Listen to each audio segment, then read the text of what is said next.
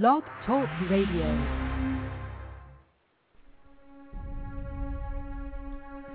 Is racism hurting you? On issues of race, are you unable to speak, think, and act with clarity and confidence? Are you tired of laughing when nothing is funny, smiling when you are not happy, agreeing when you really disagree?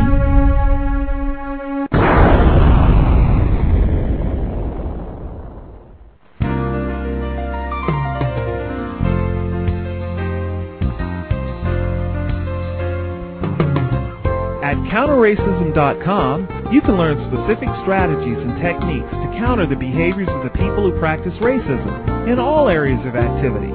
Using words correctly, following counter-racist logic, even counter-racist science projects designed to reveal what racism is, how it works, and how to counter it.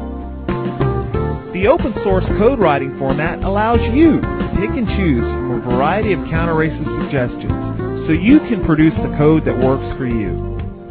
Stop by counterracism.com today and help replace racism with justice. That's counter-racism.com. Greetings. Thank you, everyone, for tuning in. Another edition of The COWS Context of White Supremacy, looking to get constructive information on the system of racism, white supremacy, what it is, and how it works. Again, please check the blog racism-notes.blogspot.com. Thank you, everybody, for tuning in. Thank you in the chat room. We are going to be taking calls today. The number is three four seven two one five six zero seven one. Um, hope everybody enjoys the show, finds constructive information, and uh, yes, we're going to move forward. Today's guest, Mr. Tim Wise. Are you on the phone, sir? I am. Right Hello? on. Oh, Yes, okay. sir. Can you hear me? Yeah, I can hear. You. Can you hear me? Okay. Yes, sir. All right. Good deal. Groovy. Um, for anyone, in case they're listening and are not familiar with your work, what it is you do, could you please, uh, any constructive information you want to share about your work, sir? Oh, sure. Um, well, I, you know, it's, it's not an easy thing to describe, but I guess the the most basic way to put it is that uh, I'm a, a writer and uh, lecturer slash, you know, trainer. What I hate that term, but it's the one that's given sometimes in this work. Uh, who does anti-racism work around the country? Have been doing that kind of thing for about 20 years. First off, started in sort of grassroots community-based organization, and then uh, started doing that work around the country with colleges, universities, uh, government agencies, labor unions, nonprofit groups, occasionally companies, though not very often, uh, to do undoing institutional racism work at those places. Um, and uh, you know, I've written four books, uh, a couple hundred articles on the subject of, of mostly institutional racism and white privilege. Okay. Okay. um, your website also, timwise.org, is that correct? Yeah, that's the that's my main website. I also um, blog over at redroom.com, and uh, but yeah, the main the main website I have is just timwise.org, right? Okay. Groovy. Um, yeah, very, uh, very much appreciative of you taking time to speak with us today, sir. Um, Mis- Mr. Wise. Uh, oh, first of all, are you a white person? Yes, yes. Okay. Um, Mr. Wise and myself, um, we both do a lot of work. Would it be correct to say that you and I both feel that there is a system of racism, white supremacy in place, and we are both looking to do constructive work to replace that system of racism, white supremacy with justice? Yeah, I think that's a good way to put it. Yeah, yeah, definitely. Okay. Okay. Um, Mr. Wise, and I'll say this before I even get to this. Generally, there's no person I can think of who I agree with everything that they have to say about racism, white supremacy. I've yet to find a person that I agree with all of their views uh, about how the system of racism, white supremacy works, and what non-white people, victims of white supremacy, and what white people should be doing to correct this problem. Um, regardless, Dr. Frances Cress Welsing, Mr. Neely Fuller Jr., Dr. Robert Jensen, nobody. Um, Mr. Wise, no exception. Mr. Wise and I do not have agreement on uh, some aspects of the system of racism, white supremacy. He was gracious enough to call in to uh, discuss those views uh, today on our program. Sure. Um, you uh, had an interview uh, on June 25th, 2008, and you said, I'm quoting, I think it's perfectly valid for folks of color to wonder just what the hell I'm up to. Mm-hmm. I wouldn't trust me either if I was in that situation, uh, that situation being a non white person. Um, did you say that? Yeah, yeah, absolutely. Okay. Um, so, as a non white person, Mhm. it is correct for me to be suspicious of you as a white person and the work you do that you say is anti racism work. That is a correct and valid stance for me to take as a non white person, a victim of white supremacy. Right. I think beyond that, it's not only that that part is valid. I think that, as, and as I said on that show, and I've said many other times, that you know, I think for folks of color to, uh, whenever uh, they are interacting with white folks, maybe on the job or uh, in a school or in any situation, given the extent to which white folks have been consistently uh, elevated in the society and propagandized to believe that that elevation is legitimate and justified, and the extent to which I think, and I think the research bears it out, the extent to which white folks have indeed internalized to one degree or another aspects of white supremacist and racist thinking, then I think it's perfectly valid for folks of color not just to, to have skepticism or doubt about whites who claim to be anti racist, but to probably start with the presupposition that a white person raised in that culture probably hasn't even begun to think about the problems with that culture to counter condition and is probably uh, at least at some level a racist slash white supremacist. I, I think it's perfectly a valid assumption to start with. Uh, so yeah, I think it's not only true for me, but I think it would be true when interacting with any uh, person called white in this society. Okay. I want to uh, just clarify, really, for my programs, I hope that the information is easy to digest, uh, even for someone if they don't have a high school diploma, um, that they'll be able to tune in, and, and if there is constructive information on the programs, that they will be able to clearly understand it. Uh, so I just want to restate to see if I understand what you're saying correctly. Um, for a non-white person, a victim of white supremacy, it would be logical and correct for them to suspect that any and all white people, including yourself, Mr. Wise, Right. have been conditioned to function as a racist white supremacist, and I'll define that as white people have been conditioned to function in a way that they participate in the systemic abuse of non-white people. Would that be correct? Well, I, I would say it maybe just slightly differently, although it might lead in the same direction. I would just say that I think it would be perfectly valid to suspect that any white person raised in such a culture as we have here, uh, that they will most definitely have internalized belief systems and attitudes, which they're not going to be at the same level, but every white person will have internalized some of that so that racism and white supremacist thinking will be part of who they are. Now, whether or not uh, they will have been conditioned to participate in some active way, uh, let alone a deliberate way uh, in, in the maintenance of that system, may, may or may not be true. But I would argue, and I have argued, that even if you don't think you're participating in the system, to some extent, every white person in a system of white supremacy, just because we receive the benefits of that system, I would argue we do indirectly, at the very least, contribute to it, if not directly. So I, I, that may be the, just a different way of saying what you said, uh, but I mean, ultimately, what I'm suggesting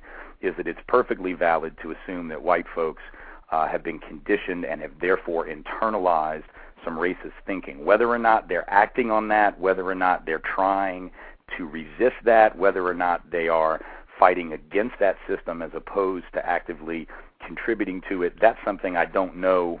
I mean, I guess it would be fair to assume it um, although that's a slightly deeper and different level. I think most people don't even think about the systems they participate in, whether it's economic, racial, political. I don't think most folks, particularly in the United States, are raised to think in terms of systems at all. We tend to have a very individualistic analysis.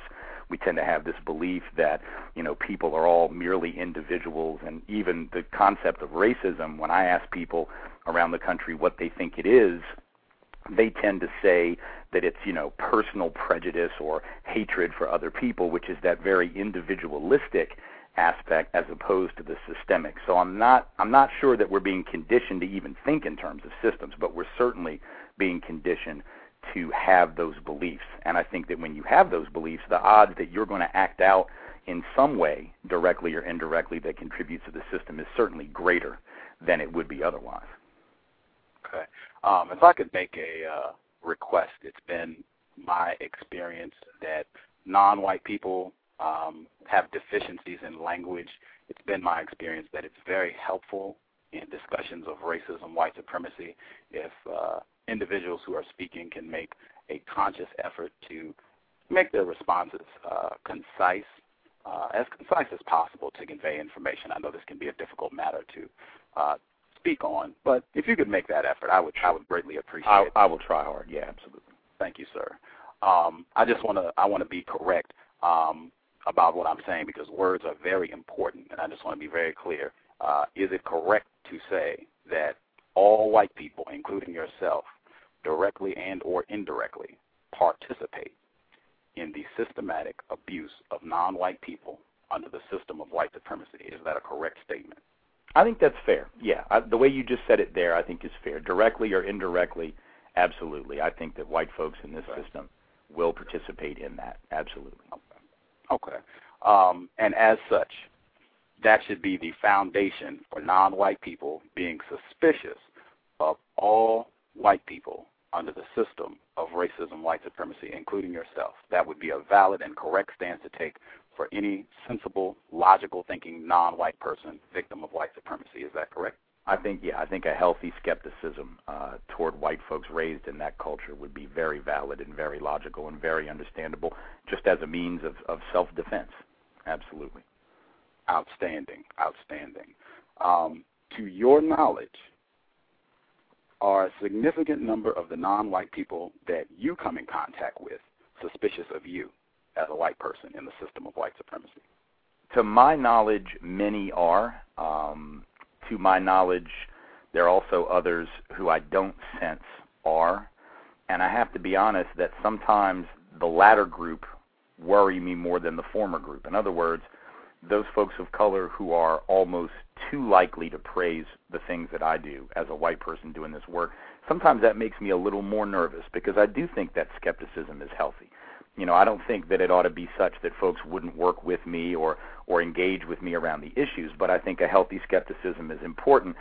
So sometimes it makes me nervous when I don't think folks view me with enough skepticism, and I will often even say that. You know, one of the ways that I try to be accountable in the work I do is make sure that as often as I can in my writing and speeches that I am specifically holding up the work of scholars of color, community grassroots organizers of color so that we all can remember, not just the folks of color in the room, but the white folks too, that whatever knowledge I have about the issues, the system of racism, white supremacy, that this isn't something, you know, I came up with just because I'm so smart, quote unquote, that it's really the accumulated wisdom of a lot of other people uh, who have been mentors to me. So, so yes, to my knowledge, there are those who doubt and there are those who don't. Um, and you know, probably those who don't know one way or the other, I suppose. Okay, I, I did want to reiterate before I ask my next question that you said it is a greater concern to you, the non-white people who do not demonstrate that they are suspicious of you as a white person and as a participant in the system of white supremacy. You said that was a great concern to you. Is that correct? It's greater than those who express skepticism, right? Because you know, I feel like if you don't express any skepticism, then you know, I know, or at least I feel, as though my intentions are are legitimate and that I'm trying to do the work, however imperfectly I might do it. But I do know, because I have had plenty of contact with uh, other white folks, and I can remember myself maybe 20, 25 years ago. Um, and I know that there are white folks who claim to be allies who aren't really allies. And so I worry when a white person can get that level of respect um, that it could be misplaced. I'm hoping it's not misplaced in me, and I'm trying to make sure it won't be. But I know that there are other folks in whom it would be, and me 20, 25 years ago, it certainly would have been. That's for that's for sure. Okay. Okay.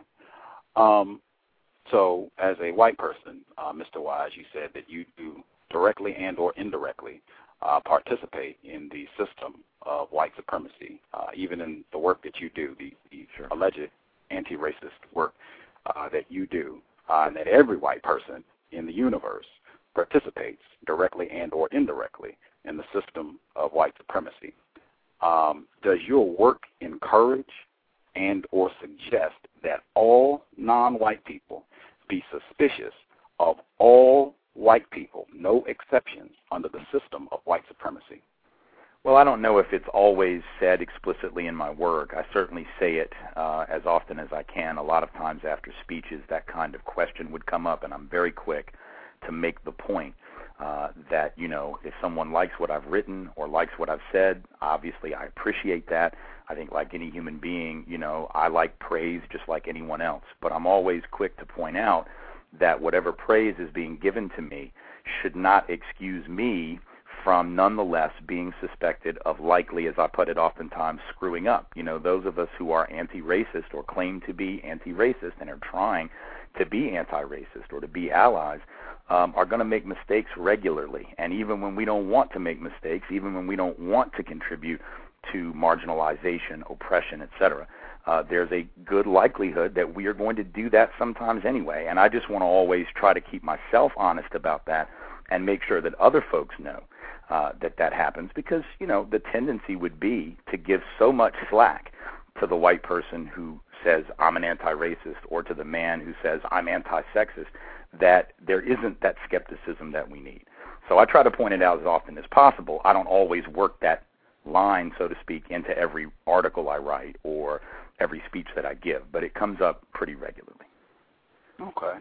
Uh, I wanted to point out two things uh, that you said there. When you say screwing up white people who allege to do anti-racist work, that they occasionally screw up, quote unquote, make mistakes, uh, yeah. marginalize non-white people. Would it be correct to say these screw-ups would be white people who practice or allege to practice anti-racism do often end up practicing racism, white supremacy, whether they intend to or not. Would that be correct? Right, and for a person who claims to be anti-racist, that's a screw up. Now, for someone who doesn't claim it, that would be operating as usual. But you know, for someone who's trying to do the right thing, uh, nonetheless doing the wrong thing would be, in that person's mind, certainly in my mind, would be a screw up, a failure, a uh, a flaw, a failing of some sort. Yeah. Okay. Do you think? Because uh, as I said, it's been my experience. I could be wrong based on my studies, my observations. Non-white people including myself, have major deficiencies in language where it's very helpful, I have found, to make things as easy to understand as possible. Do you think it would be constructive if non white people heard in very explicit terms non white people, victims of white supremacy, uh-huh. Um, you should be suspicious of every white person in the known universe, including myself, as long as the system of racism, white supremacy exists, because all white people, including myself, directly and or indirectly participate in the systemic abuse of non-white people. Do you think it would be constructive for non-white people to hear that from you? Sure. I think it would be constructive to hear that and then to have a conversation about what it means to then try to hold me or anyone else accountable for the claims that we make.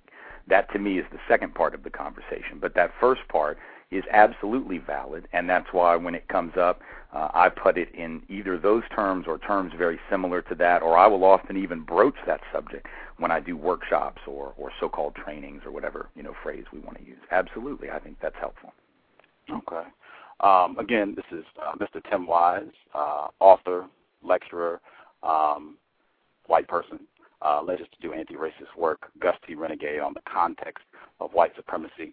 Um, a lot of the suspicion that I have around really all of the white people who allege to do anti-racist work um, revolves around I do not get a sense, just based on the results, watching non-white people who are familiar with your work, who've read your book, uh, and who've had contact with other white people who allege to do anti-racist work. Mm-hmm. The result that I see is that they do not have suspicion of yourself or Dr. Peggy McIntosh and hmm. uh, other white people, Dr. Robert Jensen, other white people who do this work, they do not have suspicion of these white people. And as you said, that is a major concern of yours when you see non-white people who fail to have suspicion about white people in the system yeah, yeah. of white supremacy. So that's one of the major concerns that I have that I wanted to address today because I think that's I just feel that's that's putting yourself in an extremely dangerous and vulnerable position as a non-white person victim of yeah. white supremacy, and it seems that you have a lot of the same concerns. Yeah, um, I think I think that's true. Right. Okay. Right. I, I think, and that, and uh, the the question then for people like uh, Peggy and and Bob and and others, and I you know I know all these folks and and consider them to be friends and and and uh, you know important uh, aspiring allies. But for all of us, what that means for me the fact that there are many who do not express what I would think is sufficient healthy skepticism. Like I said, there are some, but the fact that there are many who do not express that, uh, then the question for me, as someone who's trying to do the work with integrity, is what do I then do um, to do two things? One, to constantly make the point that we should not assume allyship uh, just because one claims to be an ally. So what I want to make sure that that point is out there. I always say, you know, an ally is not what you say you are; it's what you do. And I want people to judge my work and my contribution by, um, you know, the work, not the words, by the impact, not the claims, uh, and, and constantly give me the kind of feedback that will allow me to do the work with as much integrity and effect as possible. So I try to plant the seeds of, of doubt again, healthy doubt, healthy skepticism in in any audience because I don't want the dynamic of white privilege and then the added aspect of male privilege, which I also enjoy, to double up in a way that gives me more credibility just based on the aesthetic, just based on the, the optics, the way I look, than a person of color saying the very same thing, let's say, about the system and being ignored. And I try to point that out as often as possible so that not only folks of color but white folks too will understand the way that we can get sucked into this dynamic even when we claim to be about the work. Okay.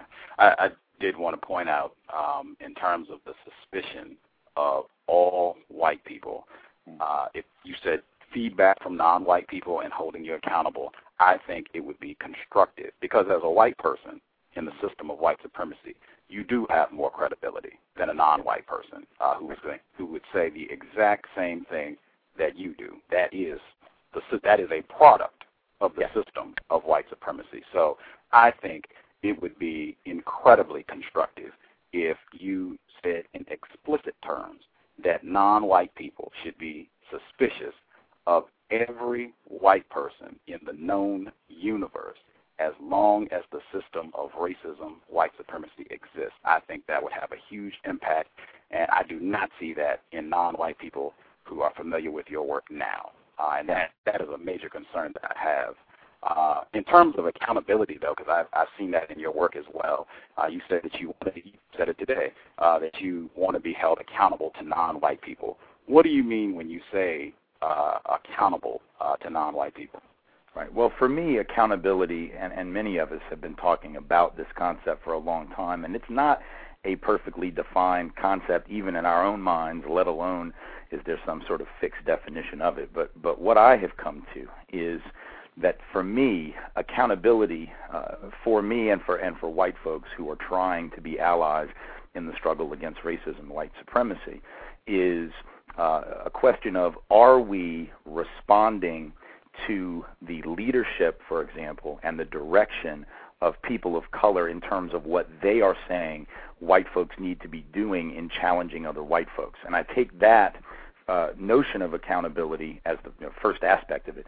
from looking at the history of the struggle, particularly in the United States, and how in the latter part of the 1960s, SNCC, when SNCC became uh, essentially an all-black organization, what white folks in SNCC were told to do uh, by Stokely Carmichael, you know, later Kwame Ture, and others was, we need you not to be in this room with us, not to be breaking bread and singing kumbaya and all that, but we need you to go in to white communities and to talk to white folks and to challenge white folks because we, now I'm talking you know, is what they were saying as as black folks, as folks of color.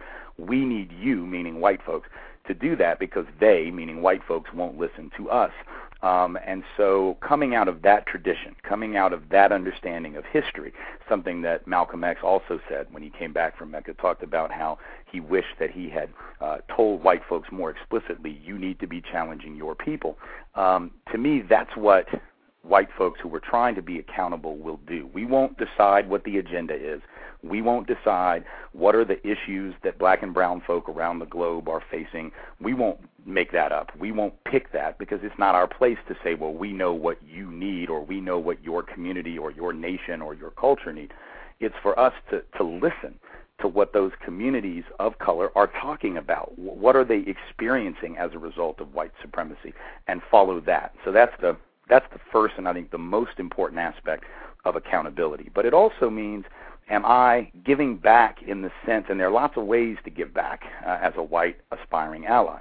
One is to make sure that you are regularly, and I try to do this every time, regularly holding up the work, the words, the wisdom of people of color, directing those who are in your audiences or who read your books, etc., or who come to your website to the scholarship, the wisdom of people of color. So that means if I go to a college and give a talk, um, I sit down with the folks who bring me and I tell them, you know, it's not enough to bring me in or to bring Peggy or Bob or these other white folks. You also have got to be bringing in the voices of folks of color. Now, maybe these schools think, well, we got to start with Tim Wise because most of our students at this college, you know, ABC college, happen to be white, and we think they won't hear it from anybody but a white person first. If that's what they think, fine, but they can't stay in that spot. They have to then move past simply white voices and make sure that folk of color are being brought in, that their books are being taught if my books are being taught, that they're being brought in for speeches if I'm being brought in for speeches.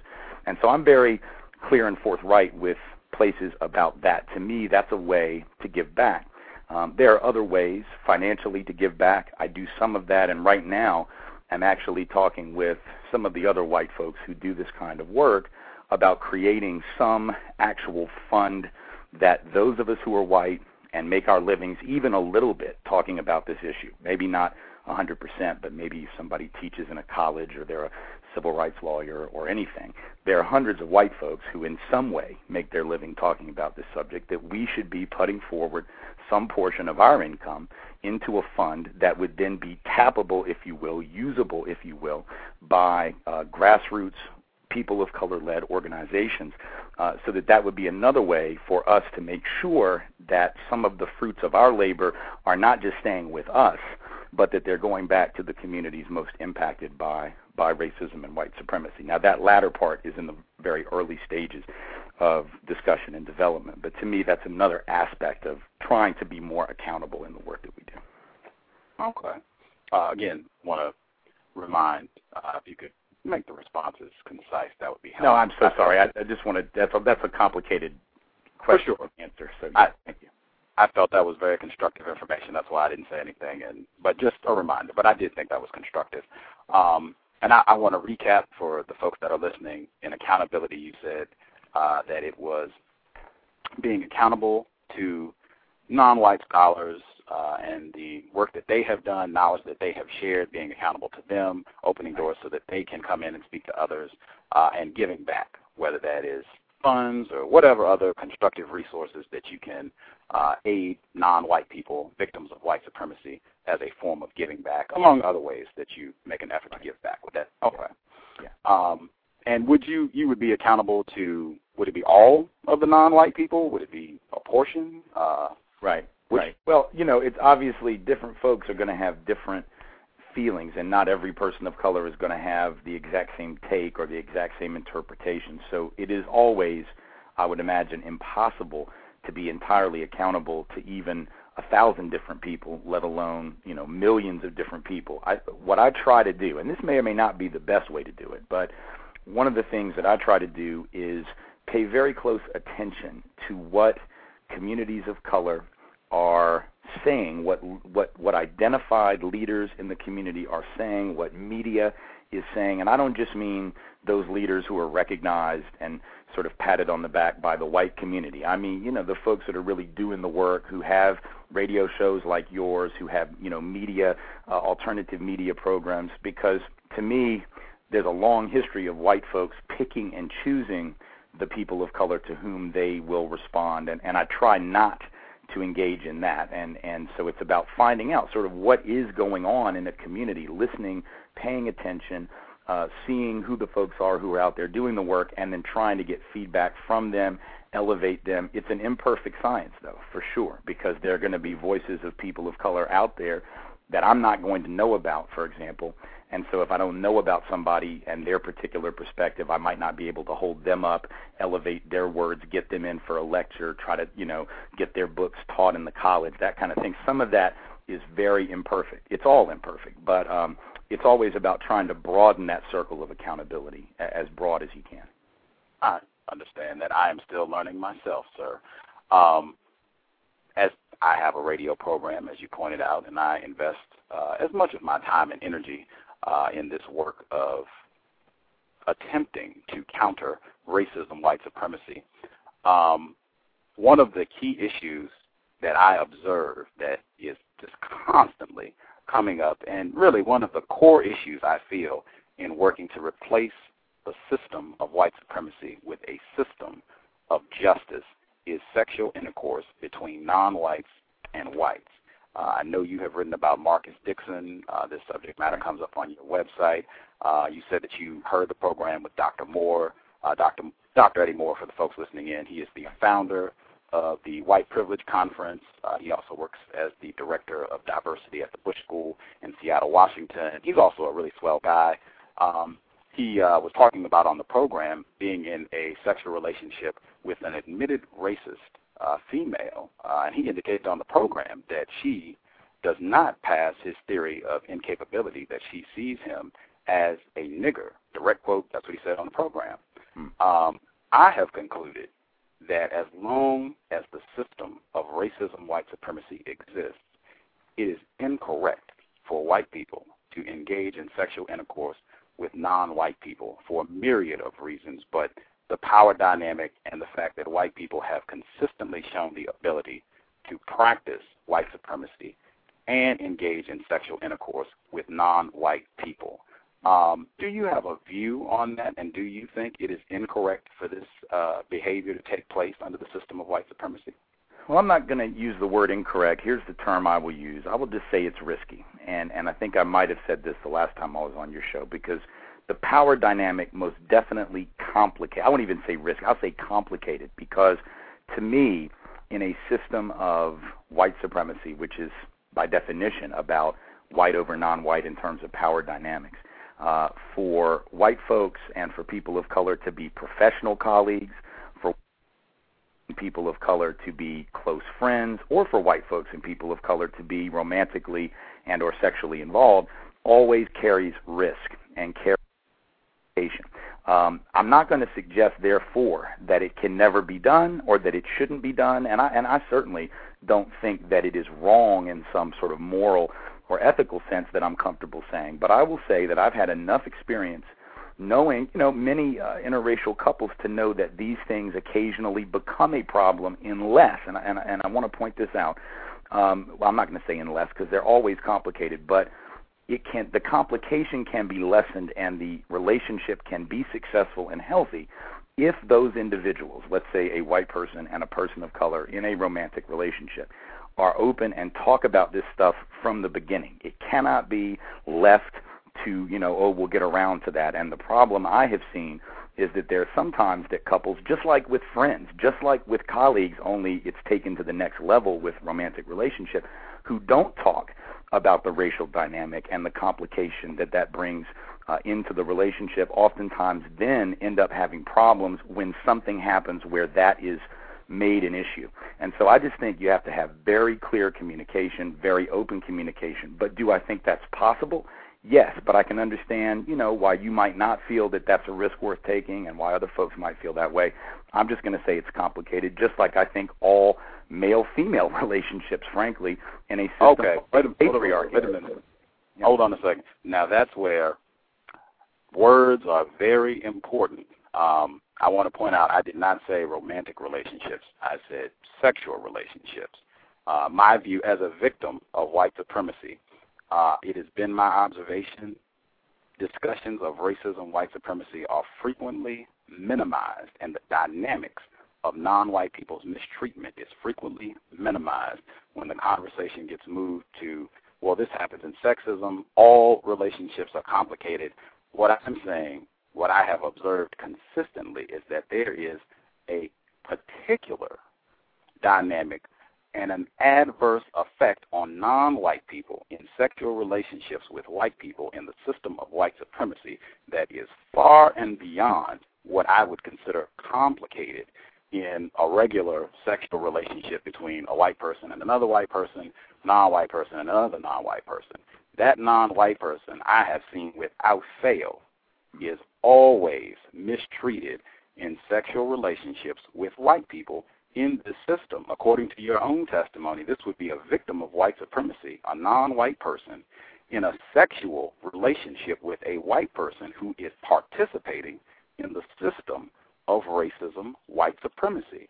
In a sexual relationship with someone this non white person should be suspicious of that this white person most likely is practicing racism, white supremacy.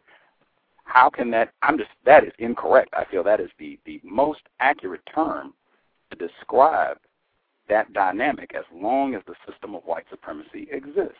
Dr. Moore even said his sexual partner, admitted racist, sees him as a nigger. That well, is I, beyond typical the, the re- complications.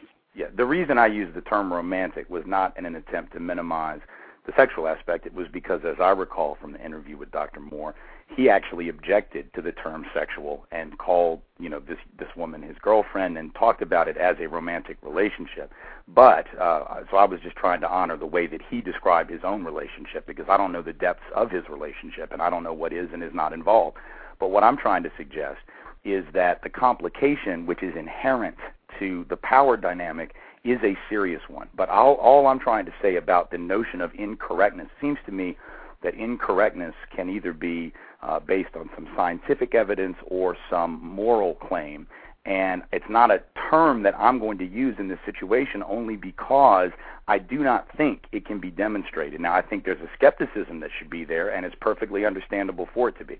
But I don't think it can be demonstrated that it is impossible for a couple in that situation to work through that dynamic in their relationship and to talk openly and honestly about it. I don't know because I've never been in such a relationship, so I can't claim it from firsthand knowledge. But I will say that anecdotal, even if there are lots of examples, and I'm sure you can think of plenty. I can think of plenty, and you can think of probably many more than I can. I do not think I can take from that the idea that the social dynamic is always and forever wrong. But I'm not in a position to say, and I certainly would never encourage, I don't encourage or discourage those relationships. What I encourage uh, is is open and honest discussion about the way that racism and white supremacy can distort and destroy relationship, whether it is sexual, whether it is simply uh, friendship, or whether it's a professional relationship. So we don't disagree on that underlying problem. I guess I just I wouldn't take it to that place that, that you're taking it, but that doesn't mean I'm right and you're wrong. It's just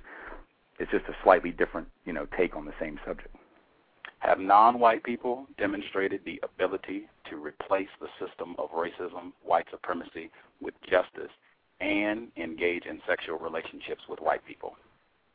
Well, it doesn't seem to me from looking at the evidence that non-white folks or white folks have been able to replace the system of white supremacy with justice whether or not they're involved in sexual relationships. Uh, my guess would be that if there were no more uh, sexual relationships between white folks and people of color or non-white folks, I doubt that that would independently have any effect on the ability of to replace the system with justice. Uh, there are you so many the things question, to get in place. I think it is an answer the question. Though. No, I didn't answer the question though. I think I Um, did. I, well, I would like a, a yes or no for this question, sir. If have non-white people and or white people demonstrated the ability to replace the system of racism, white supremacy with justice while engaging in sexual intercourse between non-white people and white people? Well, the answer is no. But that Okay. doesn't that doesn't mean that the key to replacing that system with justice is the end of those relationships. That would be sort of like saying, uh, is is there any evidence that people of color can replace the system of white supremacy supremacy with justice so long as they continue to live in a system of capitalist economic relations? I mean, the answer to that would be no because we haven't ever been under a system in this country of anything but that. But that doesn't mean that if you simply got rid of capitalism, that white supremacy would fall. I mean, I'm, so the answer is no. I just don't know that it leads us anywhere.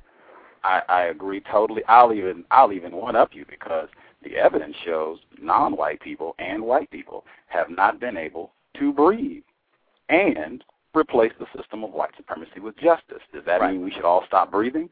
Certainly not. I would hope that everyone listening to this program will think seriously.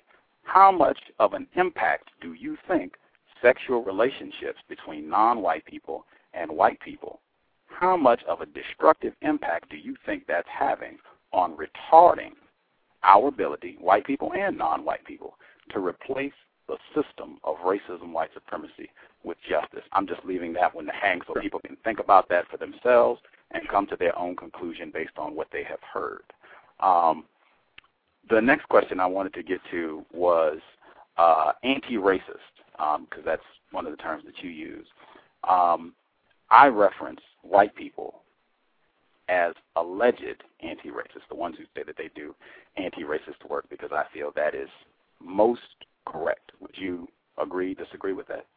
I mean, I think it's fair to, if you want to use that term. Obviously, you know, I I just use the term anti-racist, but I think it's fine going back to my theory of healthy skepticism.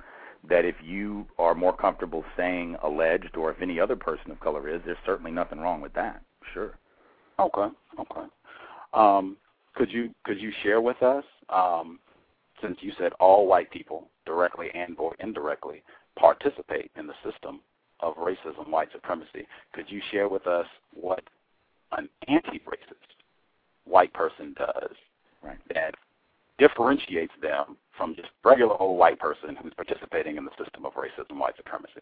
Well, I think maybe the difference would be that someone who is truly, genuinely engaged in anti-racism uh, activity of some sort would be someone who, in spite of having internalized some of those racist and white supremacist teachings and thoughts uh, that come just from from living as a white person in that system, and in spite of the fact that receiving privileges every day in that system implicates that white person to some extent in the system, that that person who's an anti-racist is also taking some type of constructive action to challenge not only their own thinking when those are things are part of them, but also that system, and that may mean uh, writing and speaking or uh, politically organizing, community organizing to undo aspects of that system of oppression or to undo that system of oppression itself. That doesn't mean that that person will be off the hook for their contribution or their mistakes or their errors in judgment as they do it,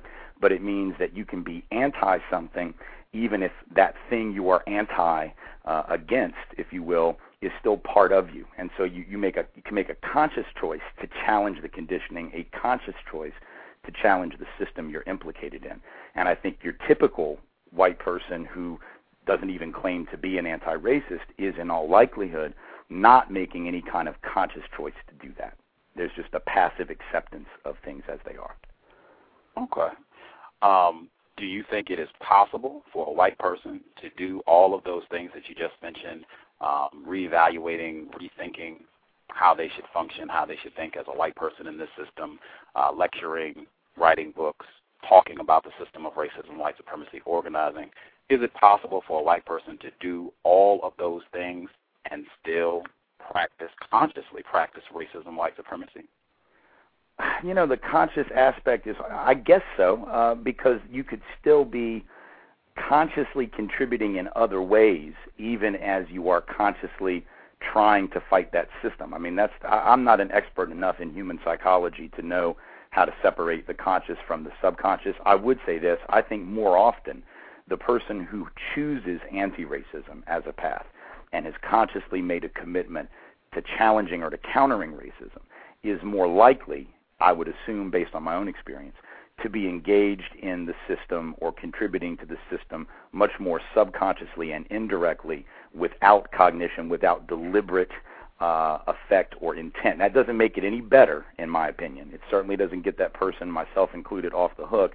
But I think that most people would not consciously choose anti-racism and still consciously perpetuate. I'm not saying it couldn't happen. I'm saying it's probably more often than not for that person um, both an issue of subconscious motivation and an issue of simply there's nowhere to go where you're not implicated. I mean, if I have a mortgage under white supremacy, if I have a if I have any income under white supremacy, if I'm able to be stopped by an officer and not treated the way I would be as a person of color, then even though I don't necessarily want to be treated better, even though I don't necessarily ask to be treated better on a daily basis, I will still, in all likelihood, be treated better. And to me, that implicates me, whether or not I wanted it. You know, I'm still in it.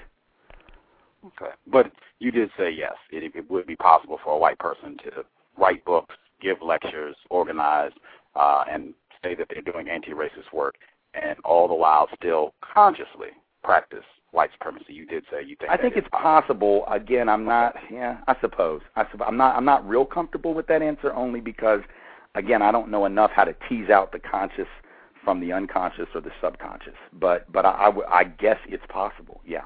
Yeah. Okay. Um, it, just in your view, why are white people practicing white supremacy? Probably different motivations for different white folks. For some, I think the motivation is as simple as material interest. Um, you know, if white folks profit relative to people of color from a system of white supremacy, which of course we do in in jobs and schools and every you know every area of life, then there's a material basis for wanting that system to uh, continue. For some, I think it's a psychological motivation, which is to say, if I actually have to deal with the fact that there's a system of injustice that I'm implicated in, it is very difficult for a decent human being who's not, let's say, a sociopath to come to that recognition that they contribute to other people's suffering because that creates all kinds of, you know, feelings of disconnect between what you say you're about and what you're really about. For some people, it engenders guilt, and and so I think there's a psychological need that a lot of us have in the white community to deny the system of white supremacy and our role in it because it helps us maintain a fiction that we are quote unquote good people. You know, most people I think are good people, but good people can do bad things and can contribute to bad things.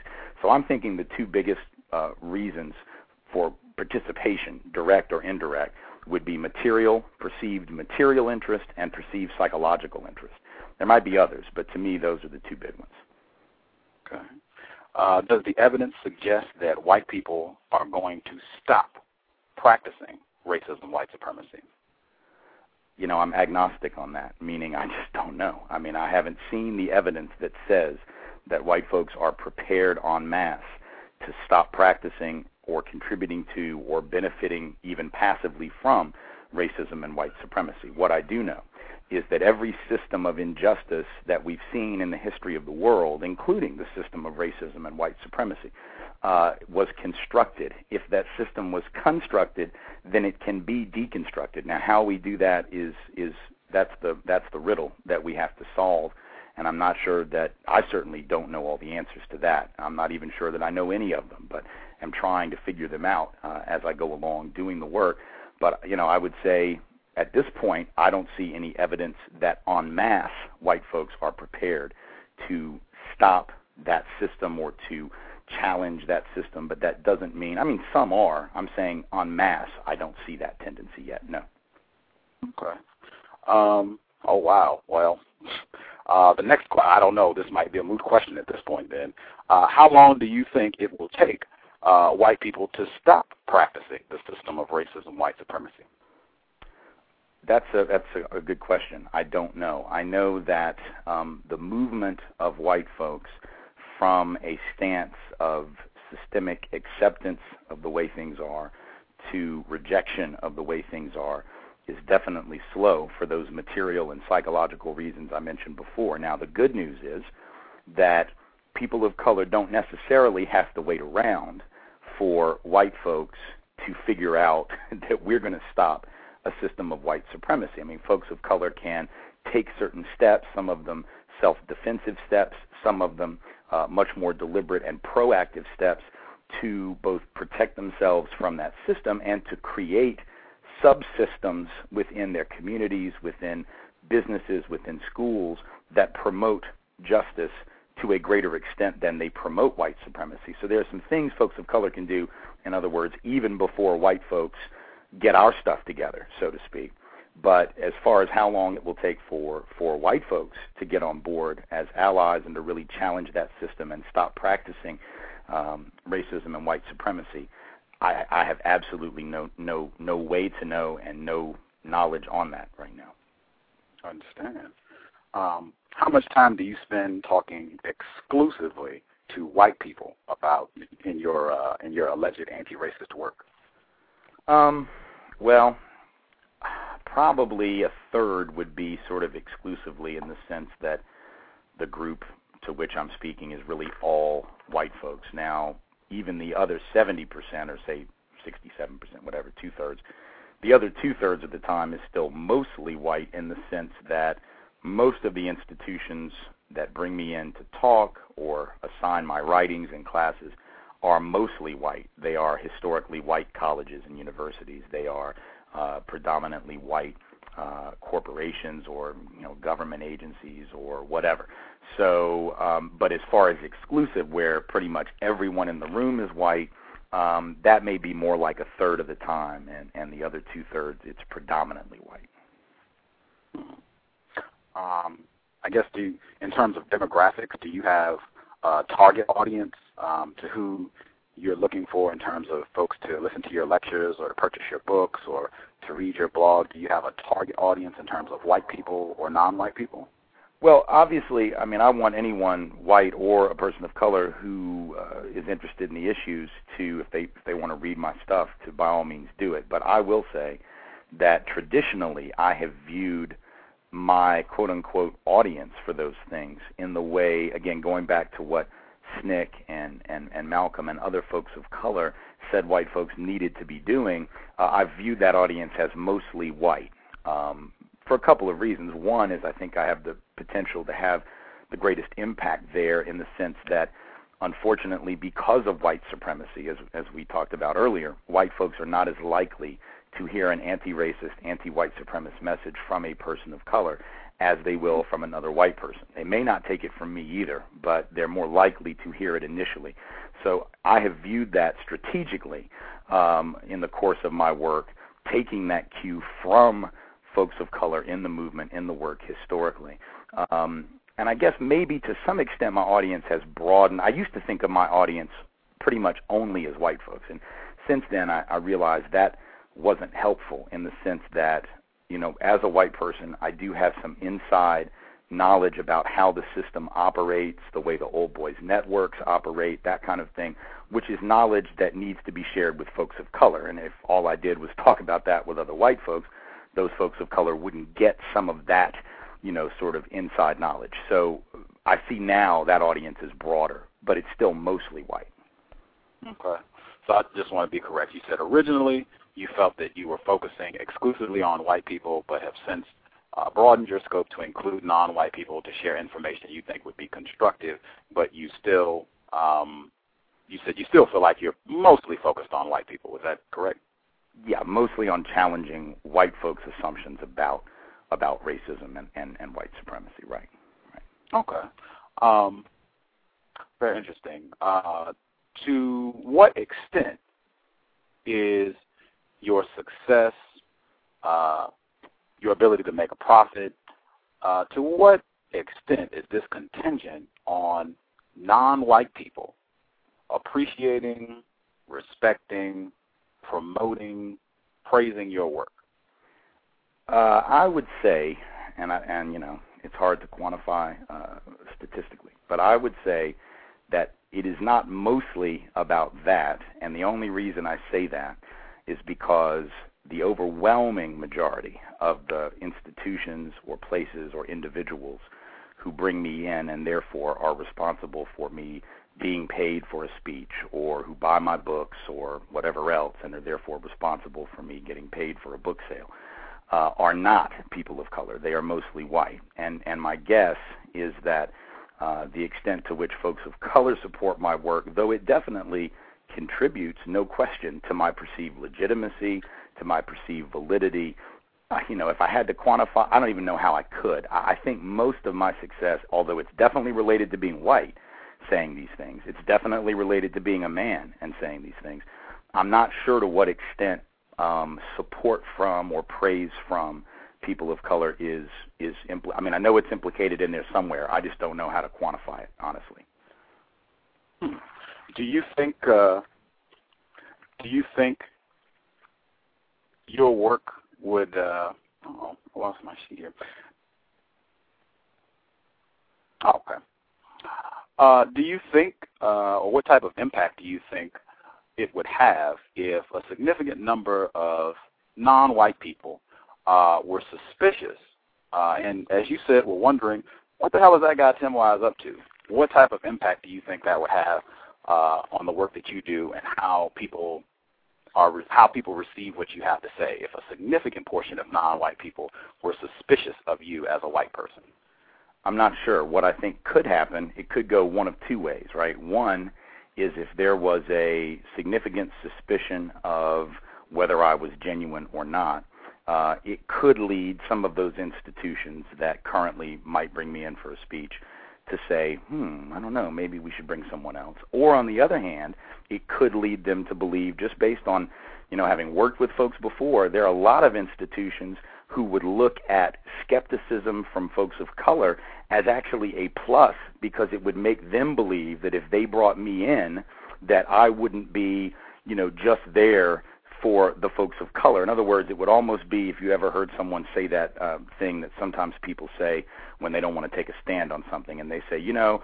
I get attacked from both sides, so I guess I'm right where I need to be. Now, that's not my position, but but that is the way a lot of people think, and I think some of those institutions would actually like me more, unfortunately, if they thought that folks of color were skeptical, because then they could say, well, you know, he's not beholden to folks of color. Because I get that a lot. You know, I get folks in in white institutions who seem to think that I'm just there to bash white folks and make people of color happy and they'll even ask me questions like why are you doing this for them why do you know which is not what I feel I'm doing it's not my motivation. But I'm almost afraid that that those institutions would give me more, uh, uh, at least some of them would give me more attention and would pump me up even more as a legitimate spokesperson. The more people of color criticize me. I don't know that that's true, but based on my interactions with institutions, I know there are a lot of them that get nervous about the support I get from people of color because it's almost as if that makes me illegitimate as a commentator. Not that it should, but I think some folks do think that way. Hmm. That's interesting. Hmm. Um, how do you uh, gauge your effectiveness uh, in the work that you do to combat racism, white supremacy?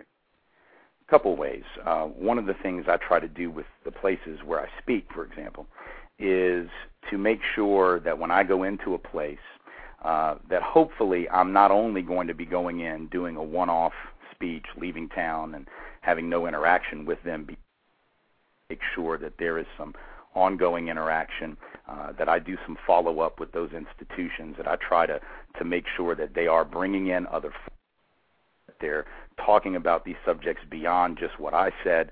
Um, and one of the ways, therefore, that I gauge success is to what extent do I plant those seeds, and then to what extent do those seeds bear some fruit down the line. Now, obviously, I can't say that the way I gauge it is, you know, I went to school X and 3 years later there was no more racism at school X because that's not going to happen in that in that time frame. But if I go into a place and I see that the next year, all of a sudden, there are folks engaged on this subject challenging the institutional practices of their college, for example, in ways that they weren't before I went in there, then to me, that's one aspect of success or progress or movement forward. So I just try to look and see what's happening at that place six months later, what's happening a year later, what's happening five years later. And sometimes you see movement and sometimes you don't.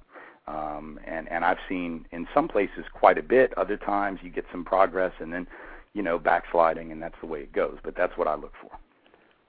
Do you think it would evidence uh, effectiveness if you spoke and there were non-white people present, and those non-white people, after having heard you speak uh, or read your work, uh, began being suspicious of every white person? Would that evidence that you have been effective? I think that would be good. Sure, I think that would be one way to look at it. If that healthy skepticism is developed, uh, then yeah, I think that would be from that from that whole perspective of a self-defense mechanism or a self-defense practice that a person of color can take even before that system changes. That would be a good one. Sure. Have you seen that from non-white people that you've talked to that after having heard you speak or read your work, that they now are suspicious of every white person, no exceptions? Well, I, I'd have to ask if they're suspicious of every white person, so I don't know. But here's what I would say: I can tell you that in the let's say 15 years that I've been traveling around the country talking about these subjects, um, that there has come to be at the very beginning there was almost it seemed to me almost no skepticism. It was almost as if having a white person say this, particularly because I was about 26, 27 at that time, was just so viewed as so refreshing and important that I got a pass early on from just about everyone. And I would always challenge that pass, but I got it nonetheless. What has happened in the last three, four, five years, then I'm actually grateful for because I think it's a way to maintain honesty on my part and integrity and accountability is that that skepticism has gotten, I think, deeper in the sense that I'm more likely now than would have been true five years ago, 10 years ago, 15 years ago to have folks of color writing me very challenging emails, which is fine, posting very challenging comments on message boards, which is great, challenging my material when it's taught in colleges, which is great. Uh, a year and a half ago, I went and spoke, I think it was maybe two years ago, went out to Oregon State University, and there was some controversy before I got there. Folks of color who were challenging whether or not the school should bring me or any other white person claiming to be an anti racist in to give that speech. To me, and I said it at the time, that was healthy, and I'm glad that that happened. Um, that didn't happen, though, I got to tell you, eight, nine, ten, fifteen years ago. So all I can say then in answering your question is as I've done this more, as I've gotten, frankly, more prominent, more of that questioning is happening than was happening early on, where there was almost none of it. And so, to me, that's healthy. To me, that that's a that's a good sign. Okay. Uh, I just again wanted to reiterate just the contact that I have had with non-white people who have uh, been to your lectures and have read your work, are familiar with your material. Uh, I do not see uh, that skepticism. I do not see a suspicion of you, and it ends up transferring to other white people uh, mm-hmm. that they just are not suspicious and really uh, are not receptive to other non-white people who are suspicious of you and encourage non-white people to be suspicious of white people. So I again want to reiterate that I have not seen that. I'm not saying it's not present. Right. I just have not seen that with the non-white people that I know who are familiar with your work and have continued myself to be uh, attacked for saying you should be suspicious of Mr. Tim Wise and all white people under the system of white supremacy. Um, but like I said, I just haven't. I, it might be there, and I just haven't seen it. That could be the case. Right. Um, would you say it is accurate uh, to say that the system of racism, white supremacy, is terrorism against non-white people? Is terrorism? Yes, is sir. the word? Yeah, yeah. I think that the system is is a form of terrorism. Sure, sure. Okay, okay. Um, uh, I've read uh, Mein Kampf, uh, Mr. Adolf Hitler's work. Mm-hmm. Um, he said that Jews are not white. Um, I just want to make sure, or I don't know if you've read his work or not, but yes, um, yes. to your knowledge, is that correct that uh, Mr. Adolf Hitler said uh, so-called Jewish people they are not white uh, during the whole fiasco? Okay. Um, would you say uh, what happened to the Jews in Nazi Germany was an example or expression of quote unquote whiteness? Uh, sure, it was an expression of, of white supremacy under the philosophical, you know, system of Hitlerism, which is not always the same as every. I mean, the systems of white supremacy or the system has manifested in different ways, but that was one way, and that was a manifestation of white supremacy. Sure. Okay. Um, I, I want to be uh, very precise here. I didn't say white supremacy. I said oh. whiteness. Whiteness. Whiteness. Would you I, say? I, yeah, I guess that would be to me. I mean, whiteness.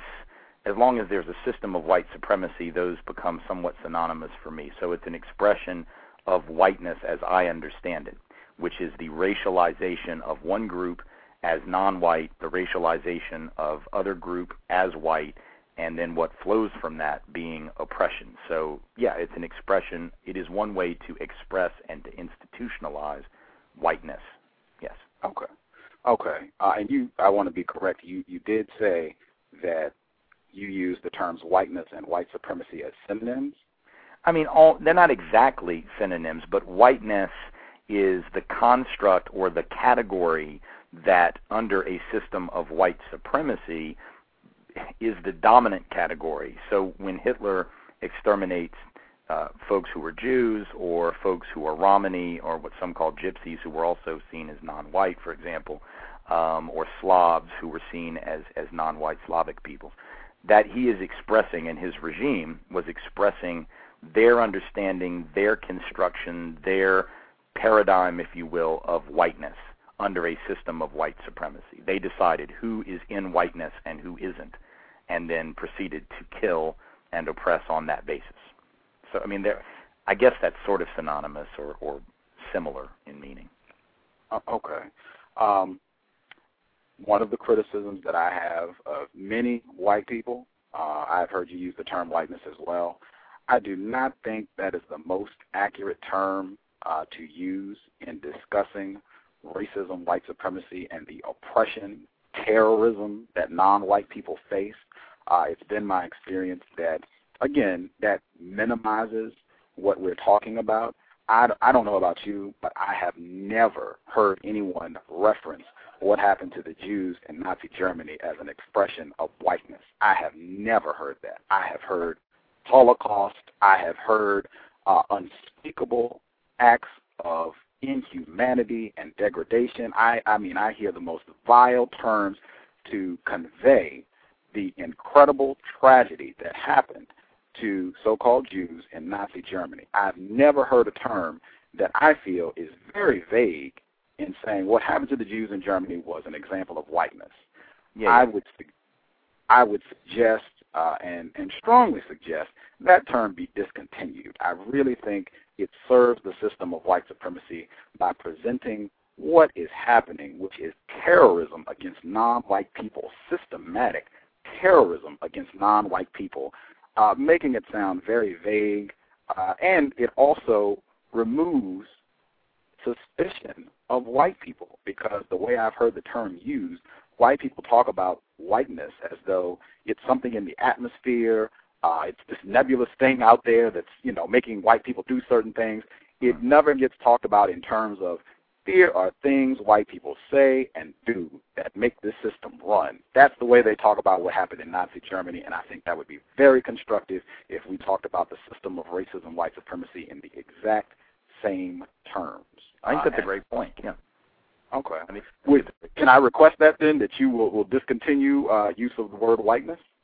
I, I would be happy to do that. The only thing I when I use the term, and I try not to, although if I've done it, please let me know. I try not to use that term when I'm describing the system. The system to me is always white supremacy slash racism. I may use those words interchangeably. When I use the term whiteness, I'm almost always use I think always using it. I try only to use it as a description of that category that one either was able to qualify for or unable to qualify for under a system of white supremacy. In other words, did the Jews, did the Italians, did the Irish in the United States, did they qualify for whiteness, almost like whiteness is a club, if you will.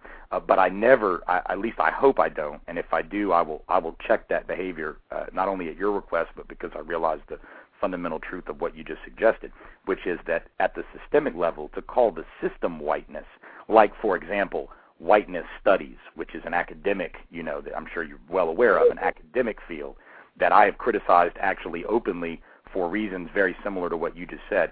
I try not to use whiteness in place of white supremacy. It is to me that's why it's really not synonymous, and and and that was an error in in expression that I made. Whiteness is the category that one either qualifies or doesn't qualify for under white supremacy. But I will certainly strive not to use it as a substitute or as a synonym because you're absolutely right. Your comment was right on point, and it's not the same. Okay. I appreciate that. I and again, I hope everybody listening encourage folks not to use that term. Words are very important when discussing racism, white supremacy. I don't think that's the most accurate term, and seems Mr. Wise concurs. So right on, little progress. Um, would you say, Mr. Wise, uh, white people are victims of racism, white supremacy? I, I don't use that term. I prefer to use the phrase that white folks are damaged by a system. Seems to me a victim is the one who is the target, and since white folks are not the targets of the system, I'm reluctant to use that phrase because I think it makes equivalent or tries to equivalize and make the same what happens to white folks that may be damaging under that system and what clearly happens to folks of color under that system. So I prefer to write about and to speak about the ways that white folks, in spite of the privilege that comes from it, are damaged or harmed or uh, I, sometimes I use the term collateral damage, you know, which is a term we use very imprecisely and I think grotesquely when we refer to dead Iraqi children, for example, or dead Afghan children as uh, collateral damage. But in this case, the term applies in the sense that white folks can be harmed by a system even though we are certainly not the ones intended to be harmed, even though we're not the targets, even though you know the targets are folks of color, there can be indirectly uh, some consequences that are negative for us. So I don't use the term victim. I just use the phrase damaged or harmed. Oh, okay. I, I agree completely because I've heard uh, I've heard some white people and I've heard a lot of non-white people say that white people are also victims of white supremacy, and I, I think that is incorrect uh, for the same reasons that you just stated. So we're in agreement there. Um, do you think it would be constructive for non-whites to read your work, and if so, how? Uh, why? Excuse me.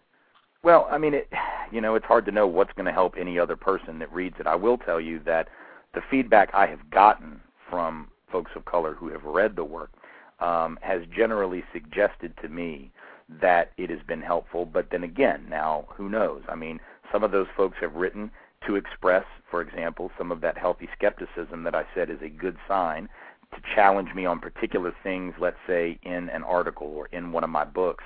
So I think in that sense, if by reading my work, some of those folks who've read it who are of color, then maybe gain some insight into the way the white the system of white supremacy works, which maybe I can offer in in in my writing and in my in my uh, in my speeches, but still have that skepticism and say, well, I want to push back on you about this, or I want to push back on you about that. Then to me, that that those folks have clearly gotten something out of it that maybe they wouldn't have had had they not read it.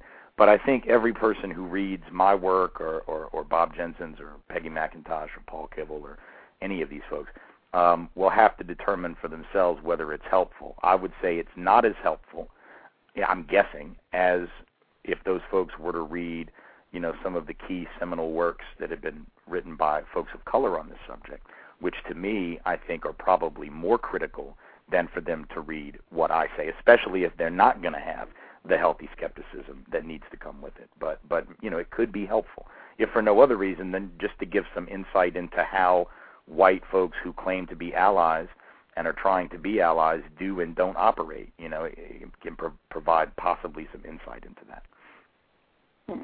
I wanted to, to clarify that point. You said you thought for non-white people who are not going to go pick up the works of non-white people and what their thoughts are on the system of racism, white supremacy, and if they're not suspicious of white people, then it might not be constructive. It could even be harmful. Is that correct?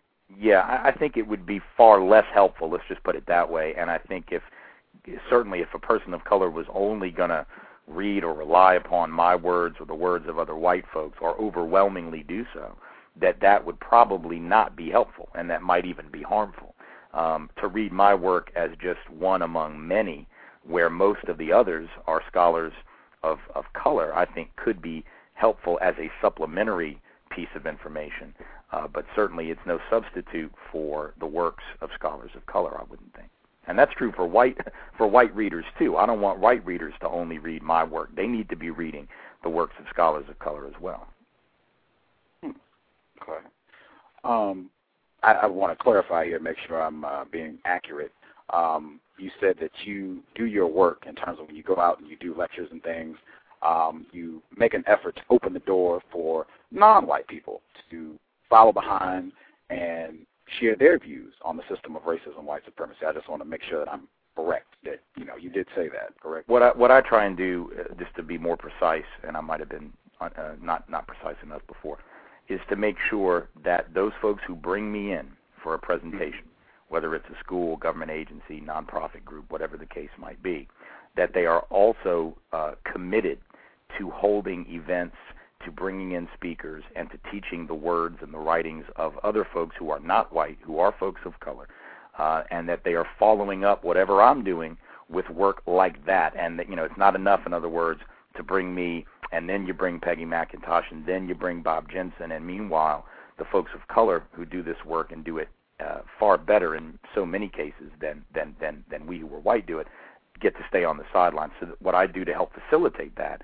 is not only bring to those schools attention who some of those folks are, where they can find their work, where they can get in touch with them to bring them in for events. I certainly do that, uh, but I also follow up with them afterward to find out if they have made any progress in that direction. Have they made moves in that direction? If not, what can I do to help facilitate that they do that? So, so it's not necessarily that you know right there on the spot at every speech that I then say, okay, now the next 30 minutes we're going to have you know anybody in the room who wants to speak will speak because they brought me in for a very precise reason. But I make sure uh, I try to make sure, to the greatest extent that I can, that those institutions do follow-up, continued, ongoing work.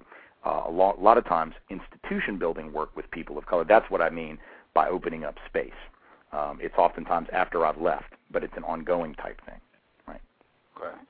Um, when you when you recommend or, or suggest different non-white people uh, to come in and, and speak to further the work of countering racism, white supremacy, um, do you recommend uh, Mr. Neely Fuller Jr.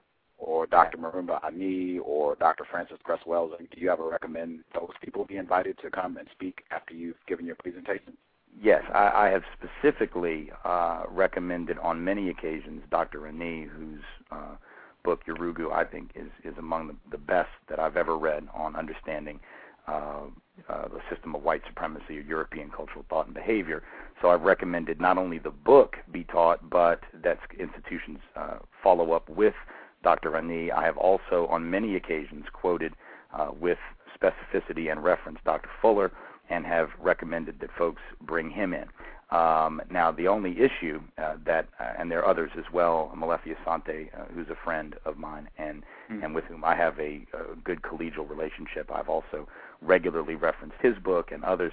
Um, but now, whether or not those institutions do anything that I tell them with regard to whom I refer them to is something over which I have no control. I will say that there are many institutions who I know have done some institution building, long term relationship building work with organizations like the People's Institute for Survival and Beyond, Ron Chisom, uh, for example, in, in the city of New Orleans, a longtime anti-racist scholar and activist who uh, I have uh, steered individuals, groups, communities toward their work. Uh, in, in addition to Dr. Ani, in addition to, to Neely Fuller, in addition to Dr. Asante and others, um, and some of those schools, uh, and they don't always choose the ones that I tell them about, obviously, but I give them a pretty long list, and it includes those you've mentioned. It also uh, includes others uh, who are uh, occasionally uh, activists, not necessarily professors, others who are professors, not necessarily activists, and others which are organizations like the People's Institute. Um, so I, I give them a long list because I don't want to be engaged in the kind of gatekeeping that would only say, well, here's the three I like, you know, or here's the two or five, you know, that I like. I try to give those institutions a, a pretty broad list so that they can choose and, and, and make some decisions based on their needs. But yes, the, the individuals you mentioned are certainly on that list. Let's put it that way. Okay. Um, again, I, I like to uh, try to use the most correct words, uh, even though I my diction, as you can tell, certainly could use improvement.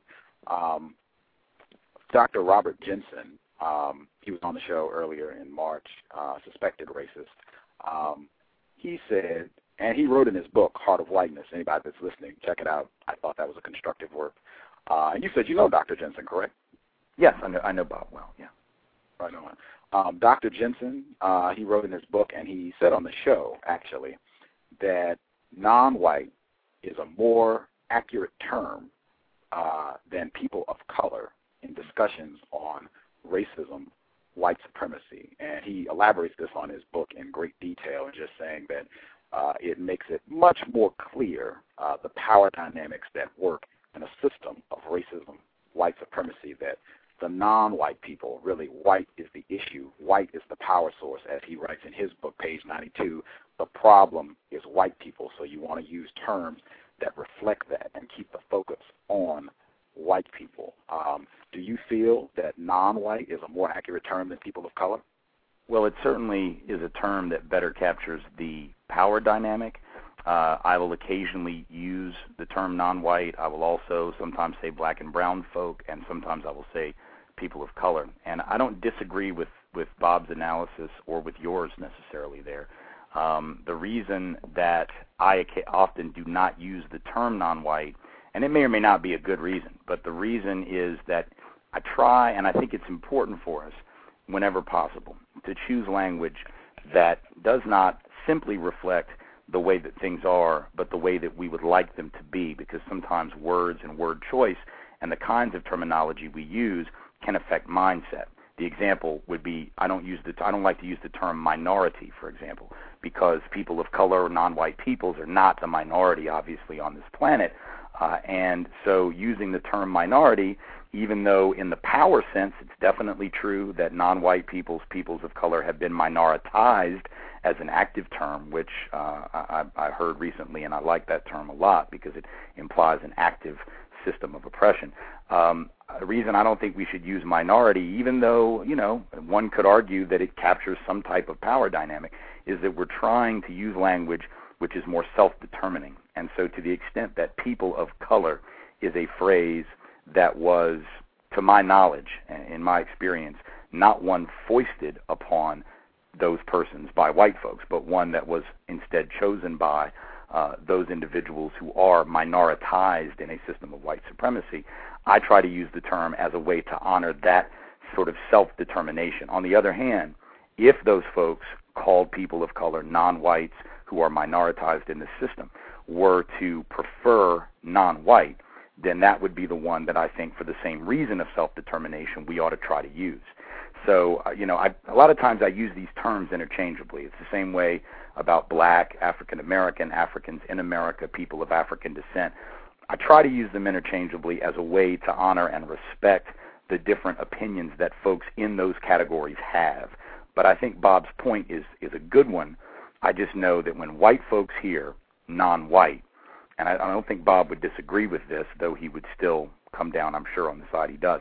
When white folks hear non-white, the effect it has, in my experience, is that what white folks hear reinforced is the notion that white is not just normal in the sense of the power dynamic, but that white is normal in the sense of what is and is not a human being, and that to be anything other than that is to somehow be less than human, not just in the power system that we have, which is clearly, it is true there, that some folks are considered less human in that system, but that it actually becomes in their mind a almost like a scientific truth that white is the norm for humanity and that people of color or non-white peoples, if we call them that, are somehow less than human, when if anything, non-white or peoples of color are the norm for the species, and it's white folks who are actually uh, not the norm. So, so I just get worried about the way that white folks take that term, um, and that may or may not be a valid concern, but it's something that, in my experience, I've seen, and it and it, and it does concern me.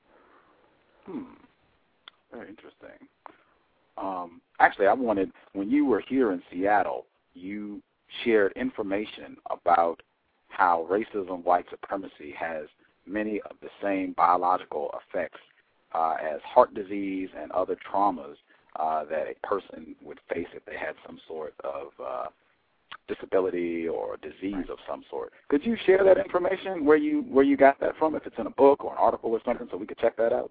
Sure. There was an article in the American Journal, excuse me, the American Journal of Public Health back in uh, 19, I want to say 1996, and I and I have the footnote somewhere, and I'll dig it up and email it to you. But uh, this article in the American Journal of Public Health was one of many that have come out in the last 10 to 15 years that examined um, the extent to which racism has particular health consequences for uh, for peoples of color, non-white peoples. Particularly, this study looked at at black folk, and what it found was that individuals who have experienced, who who, who say that they have experienced um, racial discrimination, racism, white supremacist mistreatment, etc., have elevated uh, uh, blood pressure and rates of hypertension, for example, which are equal to the effects on blood pressure and hypertension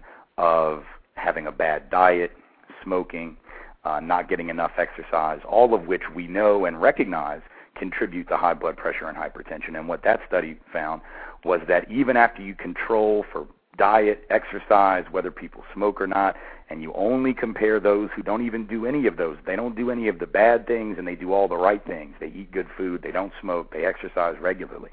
If they are black and have experiences with racial discrimination that were serious enough for them to remember them quite prominently in the research, that the effect on their blood pressure, hypertension levels, stress levels was equal to that of those other contributory health factors. So that's one study. There have been probably 10, 15, 20 of those kinds of studies in the last few years uh, that have come out. Wow. Um, I have a couple more. I want to get some callers on as well. Um, let me give them the number again in a second. Um, I wanted to ask your your view. Um, if a non-white person is engaged in a discussion, a constructive discussion on racism, white supremacy with a white person, and the white person has given permission, and the white person is saying that they want to have this dialogue, uh, but there are other non-white people present who are not comfortable. They're maybe not as informed about racism, white supremacy, and uh, these types of conversations make them uncomfortable. Do you think that the non-white person uh, should be coerced into discontinuing that discussion for the benefit of the non-white person who is uncomfortable hearing this information exchanged?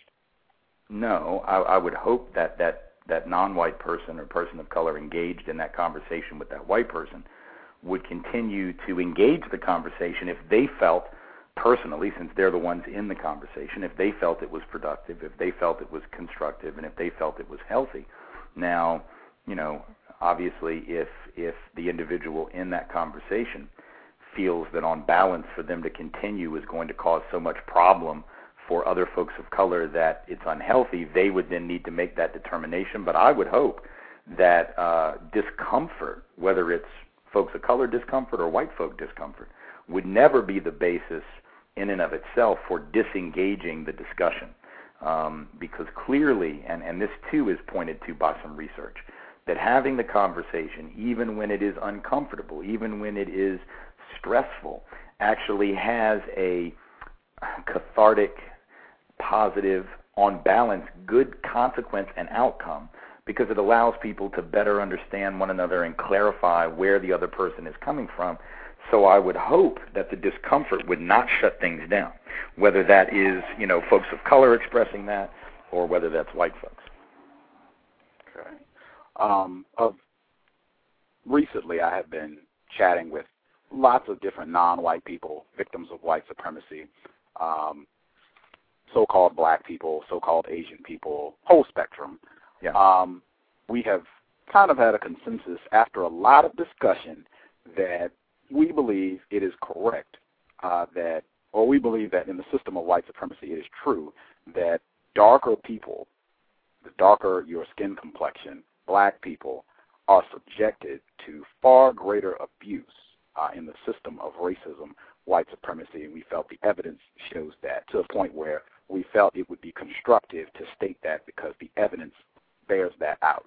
Do you Right. feel that the evidence suggests that strongly and that it would be constructive to point that out that the darker the people are, they tend to be subjected to even worse mistreatment in the system of racism, white supremacy?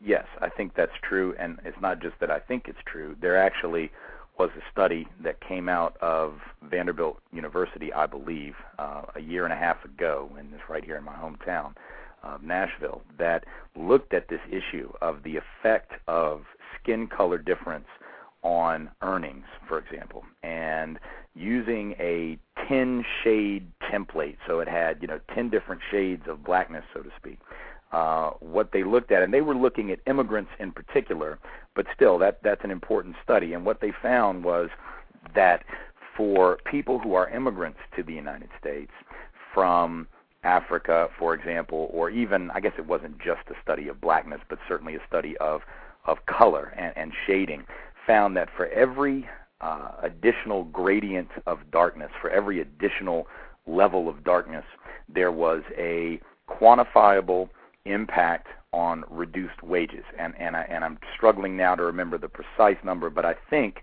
that it was, you know, from the lightest to the darkest had an effect of almost 20% on earnings. So that the darkest uh, immigrant, let's say of color, even when they have the same education, even when they have the same background, qualifications, seniority, experience, everything, uh, when they are alike in every other way, and all you're looking at now is the difference in skin color, that the darkest immigrant would earn approximately 17, 18, 20 percent, right around there, less than the lightest of those immigrants, even though they might be from the very same country, might have the very same English language skills, might have the very same education. If that's true for immigrants of color, I have no doubt that if you did a similar study, and I'm sure there have been some done, I'm just not familiar with them, on black folks who were not immigrants but you know were were essentially native, if you will, to the United States, born and raised here, that the consequence would be at least as great. Wow. And so, in your view, it would be constructive to point that out when having exchange of views on racism, white supremacy, that there, you're saying there is evidence that you can quantify that the darker you are, you will be subjected to more mistreatment, harsher forms of mistreatment in the system of racism, white supremacy. I think it's I think it's constructive, and the only the only way that it might be not as constructive is if is if that fact is used to diminish the very real racism to which even light-skinned folks of color are still subjected in a system of white supremacy. But but as long as it's not taken there, so as long as it's not about you know denying the very real suffering of let's say a lighter-skinned uh, non-white person or person of color, then I think it's supremely instructive because it's one way to get at how colorism within the system of racism and white supremacy has been used to divide darker from lighter. And the only way you can have that conversation is to talk about the very thing that you've just identified, which is the way that colorism operates. That's one way to begin to heal the divide between darker and lighter skinned black and brown folk. Okay. I'm very uh, people. Uh, you've had uh, non-white people um, have taken the position that they did not. Even even some who felt that that was true, the information you just shared, that it was true, and that the evidence overwhelmingly overwhelmingly seemed to suggest that the darker you are, the harsher the mistreatment you will face. They felt it would not be constructive to share that because it would promote bickering amongst non-white people, and as you said, would uh, perhaps minimize the abuse that lighter non-white people still face in the system of white supremacy, um, and just not be constructive. But I don't, uh, I don't believe that's true. I feel it needs to be pointed out if it's true. And uh, I would like that information on the study, the Vanderbilt uh, study that yeah, you mentioned. Yeah, I'll, I can I can get that footnote and email that to you. Absolutely. Okay. I, for everybody listening, I will uh, share when he gets it to me. I will uh, I will post that information uh, in the comments section for this show. So if you tune back in, once I get the information, I will post it here so everybody you can just come here and check that information out. Uh, I'm going to uh, get the switchboard so that I can pull some calls up uh, right now if you all give me five seconds. Um, in the meantime, I know your latest book is about President Obama. Is that correct? Uh, I think the book is actually in the chat room here. Could you share the title of your latest work uh, with our listeners? Sure. The, the latest book is Between Barack and a Hard Place, and the subtitle is Racism and White Denial in the Age of Obama. Okay. Could you give us kind of an overview of what you're talking about in that particular book? Sure. There are basically two essays. The first is one that just examines uh, what the election of President Obama says, and more importantly, what it doesn't say about racism and white supremacy in this country. And of course, what it doesn't say is that racism and white supremacy have been fundamentally reduced, limited, uh, curtailed, or certainly eliminated. And I give throughout that essay examples in every area, uh, uh, you know, economics, education, the job market, wealth and assets, the criminal justice system, health, all these different arenas uh, of, of, of life, examples, statistical evidence uh, to demonstrate how racism and white supremacy institutionalized are still very much real in spite of the election of President Obama. And I actually go further because that's a fairly obvious point. My argument is that in some ways, racism and white supremacy within this country and this culture,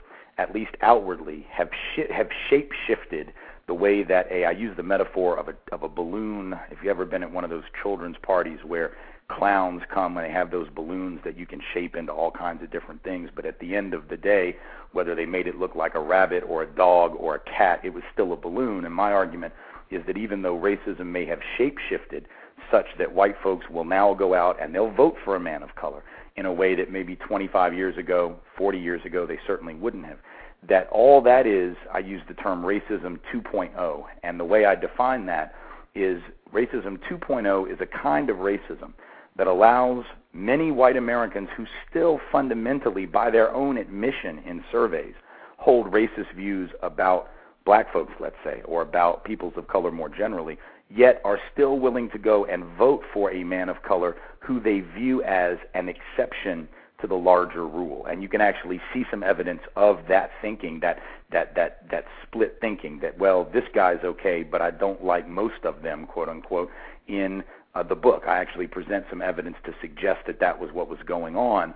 My argument being that we need to be careful and not allow the fact that racism may look a little different, may materialize a little differently, may make room for certain people of color. We can't allow ourselves to then think that that's the end of racism, which is the way a lot of commentators have tried to spin his election. And I think it's important to push back on that. And then the last essay of the two is just a particular call for white responsibility. It's essentially me saying, you know, here's what we as white folks have got to do if we're going to step up and challenge racism, particularly of the 2.0 variety. Uh, this is about us taking some personal responsibility. Basically, the whole point of that essay is just to change the dynamic of the personal responsibility discussion because normally when that phrase is used in this culture, it's used as a weapon against non-white peoples or peoples of color. It's usually white folks saying, you all, meaning black and brown folks, need to take responsibility for your lives, etc. And we never put that back on us. You know, if personal responsibility is good for black folk, and look, I think it's good for everybody. I mean, I'm a father and I feel it's good for my girls, but but if we're going to say that that's important for black folks to do, then we also have to be prepared to apply that to white folks. And that second essay just explains why and what that looks like. Okay. Um, 951, you are on the air. Go ahead. Oh, uh, 951, you can hear me? Yes, sir. Oh, greetings, Mr. Wise. Hello, hello. Oh, yeah, I'm sorry. Uh, I had a question um, regarding your time here at the Mount Zion Baptist Church in Seattle, Washington. Yes. Do you believe that it's correct in the system of racism white supremacy for all non-whites, victims of racism, to suspect all white people could be practicing racism white supremacy? Right. Excuse me? Yes, I said right. Yes. Okay. Um, I remember from the first time you were on the show, you also had agreed to that. And I had a question regarding what you were doing in front of the congregation of a lot of non-white people at the Mount Zion Baptist Church and you did not suggest to them that it would be correct in the system of racism white supremacy for the non-white people, victims of racism, to suspect all white people of practicing racism white supremacy. Is there a reason you did not mention that? Well, I think ultimately uh, I did end up mentioning it when either you or someone else asked the question about whether I was an admitted racist slash white supremacist, my answer, and this is usually, frankly, it almost always comes up in the Q&A, and when it doesn't, I will just tell you, in my experience, I usually then bring it up and answer to some question. But that evening, the question was asked, and it gave me the opportunity to articulate the depth of what I think the answer to that question is, which is that I, like every white person, have internalized aspects of racism and white supremacy, and that everyone, not just non white folks, but that everyone needs to keep that in mind. That even those of us who are trying to be allies and do the right thing and say the right thing still have that as part of who we are. That to me is a way, and it may not be to you as precise a way, and if not, I understand and I don't disagree, and uh, it might be worth changing the way that I say it. But to me, that answer is one that implies look, this is part of who I am too, and I may be trying to challenge it, but you should never assume that it is gone or that it is not part of me. Um, and that was the way that I conveyed that point, and it may not be the the best way in your estimation, and you may be right, but that was what I was trying to do in answering that question. In my position, I'm a non-white person, a black person, a victim of racism. It is not the most effective way to convey that. While I was listening to you, I uh, there were very many times that I was confused by your use of words, a lot of words. I'd say you could simply tell non-white people to just, just very simply suspect all white people of practicing racism, white supremacy. I believe you saying that as a white person would have a profound effect on non-white people being able to counter racism and conduct themselves constructively around white people. Okay. Uh, that's just my uh, that's just my my opinion. What do you think, Gus T Renegade? Were you were you present when uh, Mr. Wise was at Mount Zion? Uh, I was there, sir, and uh, I uh, spoke with Mr. Wise earlier in the program about non-white people having language deficiencies, and I wholeheartedly agree uh, with your point in speaking with non-white people in simple, concise, easy to understand uh, ways of conveying information to make it as simple as possible to articulate suspicious of every white person, including myself, no passes. I think, and I agree totally with what you just said about him being a white person saying that will have an extraordinary impact. And uh, yeah, I believe this is this time it's been stated on this program, so hopefully that will uh, how important victims of white supremacy. This being stated in explicit manner. Yes, sir. Because I uh, I was present there also, and um, I strongly suspected you, Mr. Wise, are practicing racism, white supremacy. Um, okay. Just just in the ways in which you spoke and just what you did. White people are awesome. I didn't hear that last part. I'm sorry. I said you're awesome. You're an awesome white person, sir. Oh, okay. All right. Well, I guess I guess thank you. I don't know how to respond to that. I'm, I'm not really sure about that. Yeah. Uh, nine five one, hang tight. Uh, we have quite a few uh, folks here. I want to try and get as many as they can ask a question. Um, two five three, two five three. You are on the air, sir. Hello. Uh, I'd like to apologize first because I, I missed the program. I called in just at the tail end, uh, but I had a question for Mr. Wise. Yes, go ahead. Uh, how how should white people um, and or suspected racists interact with non-white people, black people, under a system of white supremacy? Well, I, you know, I think the best way is to operate as honestly as one can. That means that I think it's important for white folks when interacting with uh, non-white folks, folks of color, to not avoid conversations about race or run away from them, which is something that I think we often do, um, so that it doesn't get brought up. We end up sort of tiptoeing around each other, and I think non-white folks and white folks both do that. But but for white folks, I think uh, we need to be willing to put our stuff out there and to be honest uh, obviously, it doesn't mean the first time that a white person, you know, meets a, a new person of color on the job or something like that, that you go up to them and immediately launch into a conversation about race, because that would probably be viewed as very strange and off-putting, and and it probably wouldn't be productive. But I think if you're going to have any substantial, deep uh, relationship, friendship, professional connection with a person of color and you're white, that you have to be prepared to engage that discussion because to me that's in the room you know that's the elephant in the room that folks don't want to talk about and in my experience the person of color in that situation, the non-white person in that situation, is often reluctant uh, to be the one to broach the subject or to bring it up, and there are good reasons for that. I mean, it might be fear of retaliation, fear of being dismissed, fear of being thought of as as hypersensitive, and all of that, because we know sometimes white folks do respond that way.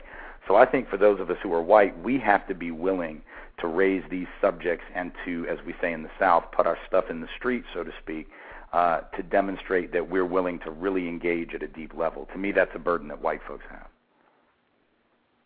Yeah, I have a quick follow up if I can. Sure. Um, I guess so. The white people that you know, and maybe including yourself, that invest, uh, how do they invest, or yourself, outside of your 401k? Oh, IRA.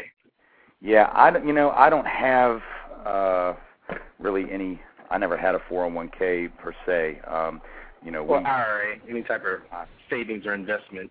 Yeah, I've got a. I don't remember what it's called because my wife handles all our finances. We, I have like a uh, a standard, some kind of. It's called the SEF or something like that on the tax form. So it's a.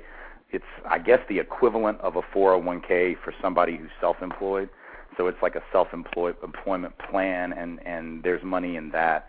I'm not even sure where that is invested. I'm sure some of it is in stocks. I guess I, I, I am. I probably shouldn't even acknowledge my own financial incompetence in such a way on the radio, but I, I am not involved really at all in the investment or the financial stuff. My wife handles it. So, um, I, but that's all I know of that I'm invested in. Like we don't have real estate or any active stock holdings like as shareholders that I know of.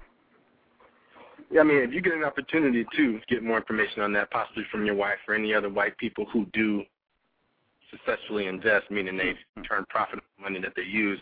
Uh, yeah, if you can get that, if you can get that information to Gus or anyone else, uh, well, yeah, particularly Gus, I guess, and he can post it on the comment section or some other place. I think that information could be could uh, be very constructive for non-white people. Oh, okay. I think that's a good point. Sure, sure, absolutely. Right. Uh, two five three. If you could hang tight, to get uh, one more caller on the line here. Uh, let's see. Two three two on the. Hello. Seven three two. You're on. Oh no, that was my voice. I'm sorry. Oh, sorry. Seven three two. Seven three two. Are you there? You're on the air. Okay, maybe they're just listening. Could come back later, perhaps. Uh, five three six three. A question or comment? Wow, a lot of noise. Okay, take that away. Uh, two oh six. Did you have a question or comment? Uh, yes, I did. Can you hear me? Yes, sir. Hi, this uh, hi uh, Tim Wise and uh, hi Gus T Renegade. This is Dave Myers, uh, DiscussRace.com. How are you this sir. afternoon? Doing well, sir. Good, good. Uh, uh, Mr. Wise, I wanted to ask you, uh, sir, this this anti-racism conversation that we are having now, which is uh, seemingly uh, throughout the country uh, being taken on in, in kind of a cottage industry fashion. Um, I know the conversation has to start somewhere, but to to substantively create change and and deconstruct the systems that are in place institutionally. I, I don't really see that work happening. I, I see people talking. I hear people talking, yeah. and but as far as the work to create change, yeah. I don't see that. And when I watch the television, when I see a commercial or or or I see a show, I constantly view the the uh, institutionalized uh, quote unquote white social construct that's reinforced. Mm-hmm. I never, frankly, very infrequently do I see um, a black man and a white woman in any kind of intimate situation. And when we are ubiquitous, ubiquitously uh, plastered with with a, a construct that that supports what has been in place to support white supremacy and white white skin privilege. I don't know how we are going to be changing it if we continue to uh, display the same thing in our mass uh, media.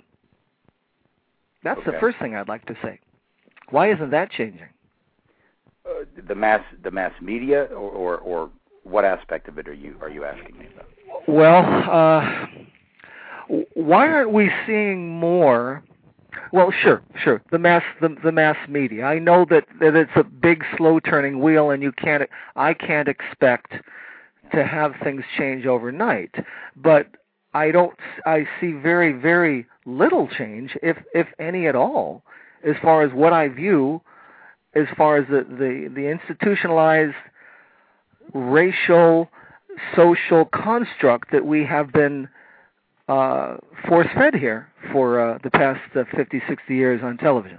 Well, I think that the the mass media, the commercial media, the entertainment industry is first of all, I mean, it's there are white folks at the top of that industry who ultimately are every bit as invested in the system as it is as anyone else, maybe more so, because if you're you know, if you're at the top of an institutional structure, you actually have more stake in it, you know, than someone at the bottom. So so these folks are, are folks who, even if they do not consciously wake up every day, and I think most of them probably don't do this, but even if they don't consciously wake up every day and say, "Wow, I'm going to go in and program for white supremacy today," or "I'm going to go in and, you know, present the news in a way that recreates white supremacy every day," even if they don't consciously do it, um, their frame, their lens that they bring to programming, the lens that they bring to what will sell and what won't sell and who is the market they're trying to tap and you know who are they trying to sell products to which is so much about what networks are really doing. They're they're selling products as much as they are producing programming. Um, then that person is going to have a lens which is going to more often than not recreate racism and white supremacy whether or not there is intent solely because the system is set up to bring about a certain result and if you have a system that's brought about a certain result for all of that time, the odds of someone who does pretty well in that system turning against it, it's not that they can't, but they've got several things that they're going to have to do every single day, every single week, every single month in order to make that happen. And I think most of them, frankly, haven't been exposed to any uh, real I hate to use this term because it's really too complicated, but you know, this sort of problematizing where you take something and make it a problem uh, they haven't been exposed to the problematizing of that system. For them, they think the system works pretty well, and so they don't see any need to challenge it. And I think that's where consumers, that's where grassroots folks, that's where average everyday folks have to join together to push for change in those institutions, just like any other institution, or to create alternative media, which I think is also at least as important, maybe more so than trying to get the leopard to change its spots you know, create your own leopard, for lack of a better metaphor. Um, Mr. Wise, I wanted to actually address a comment that was in the chat room. Okay. Um, believe I know who this person is, but I could be incorrect. I have had uh, dialogue with this person before. I believe this is a white person, a suspected racist. Hmm. This person is saying they do not believe it is correct to suspect that all white people could be racist in a system of racism, white supremacy. I just wanted to go back over what we have discussed in this program where you have said consistently from the very beginning yes. it is valid and correct for all non white people to suspect that every white person, no exception, could be a racist white supremacist. And you've said all white people directly and or indirectly are participating in the systemic abuse non-white people. Is that correct?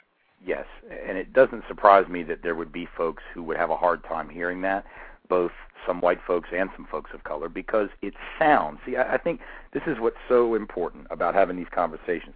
To the person who hears that statement that you've just made and that I concurred with, maybe for the first time or it's something they haven't given a lot of thought to, it seems to be I don't know whether the proper term is, oh, that you know, that's so impolite or that's so mean, or some people, including lots of white folks, might think that it's racist for peoples of color to have that suspicion. To me, it's not. To me, that is a matter of looking at the way that the system's constructed and the people who benefit from that system. It would not make any sense to start with the assumption that they're not affected by that, that they're not participating in that. It you know, if you got to make an assumption one way or the other, and we do that as human beings, we make assumptions about everybody we meet, and doesn't mean they're always right, and we have to be open to our suspicion being wrong or being disconfirmed. But to have the suspicion is healthy. It's not the same. I think people hear it and they say, "Well, I should be innocent, you know, until proven guilty." But this is not a court of law. We're not talking about somebody being brought up on charges where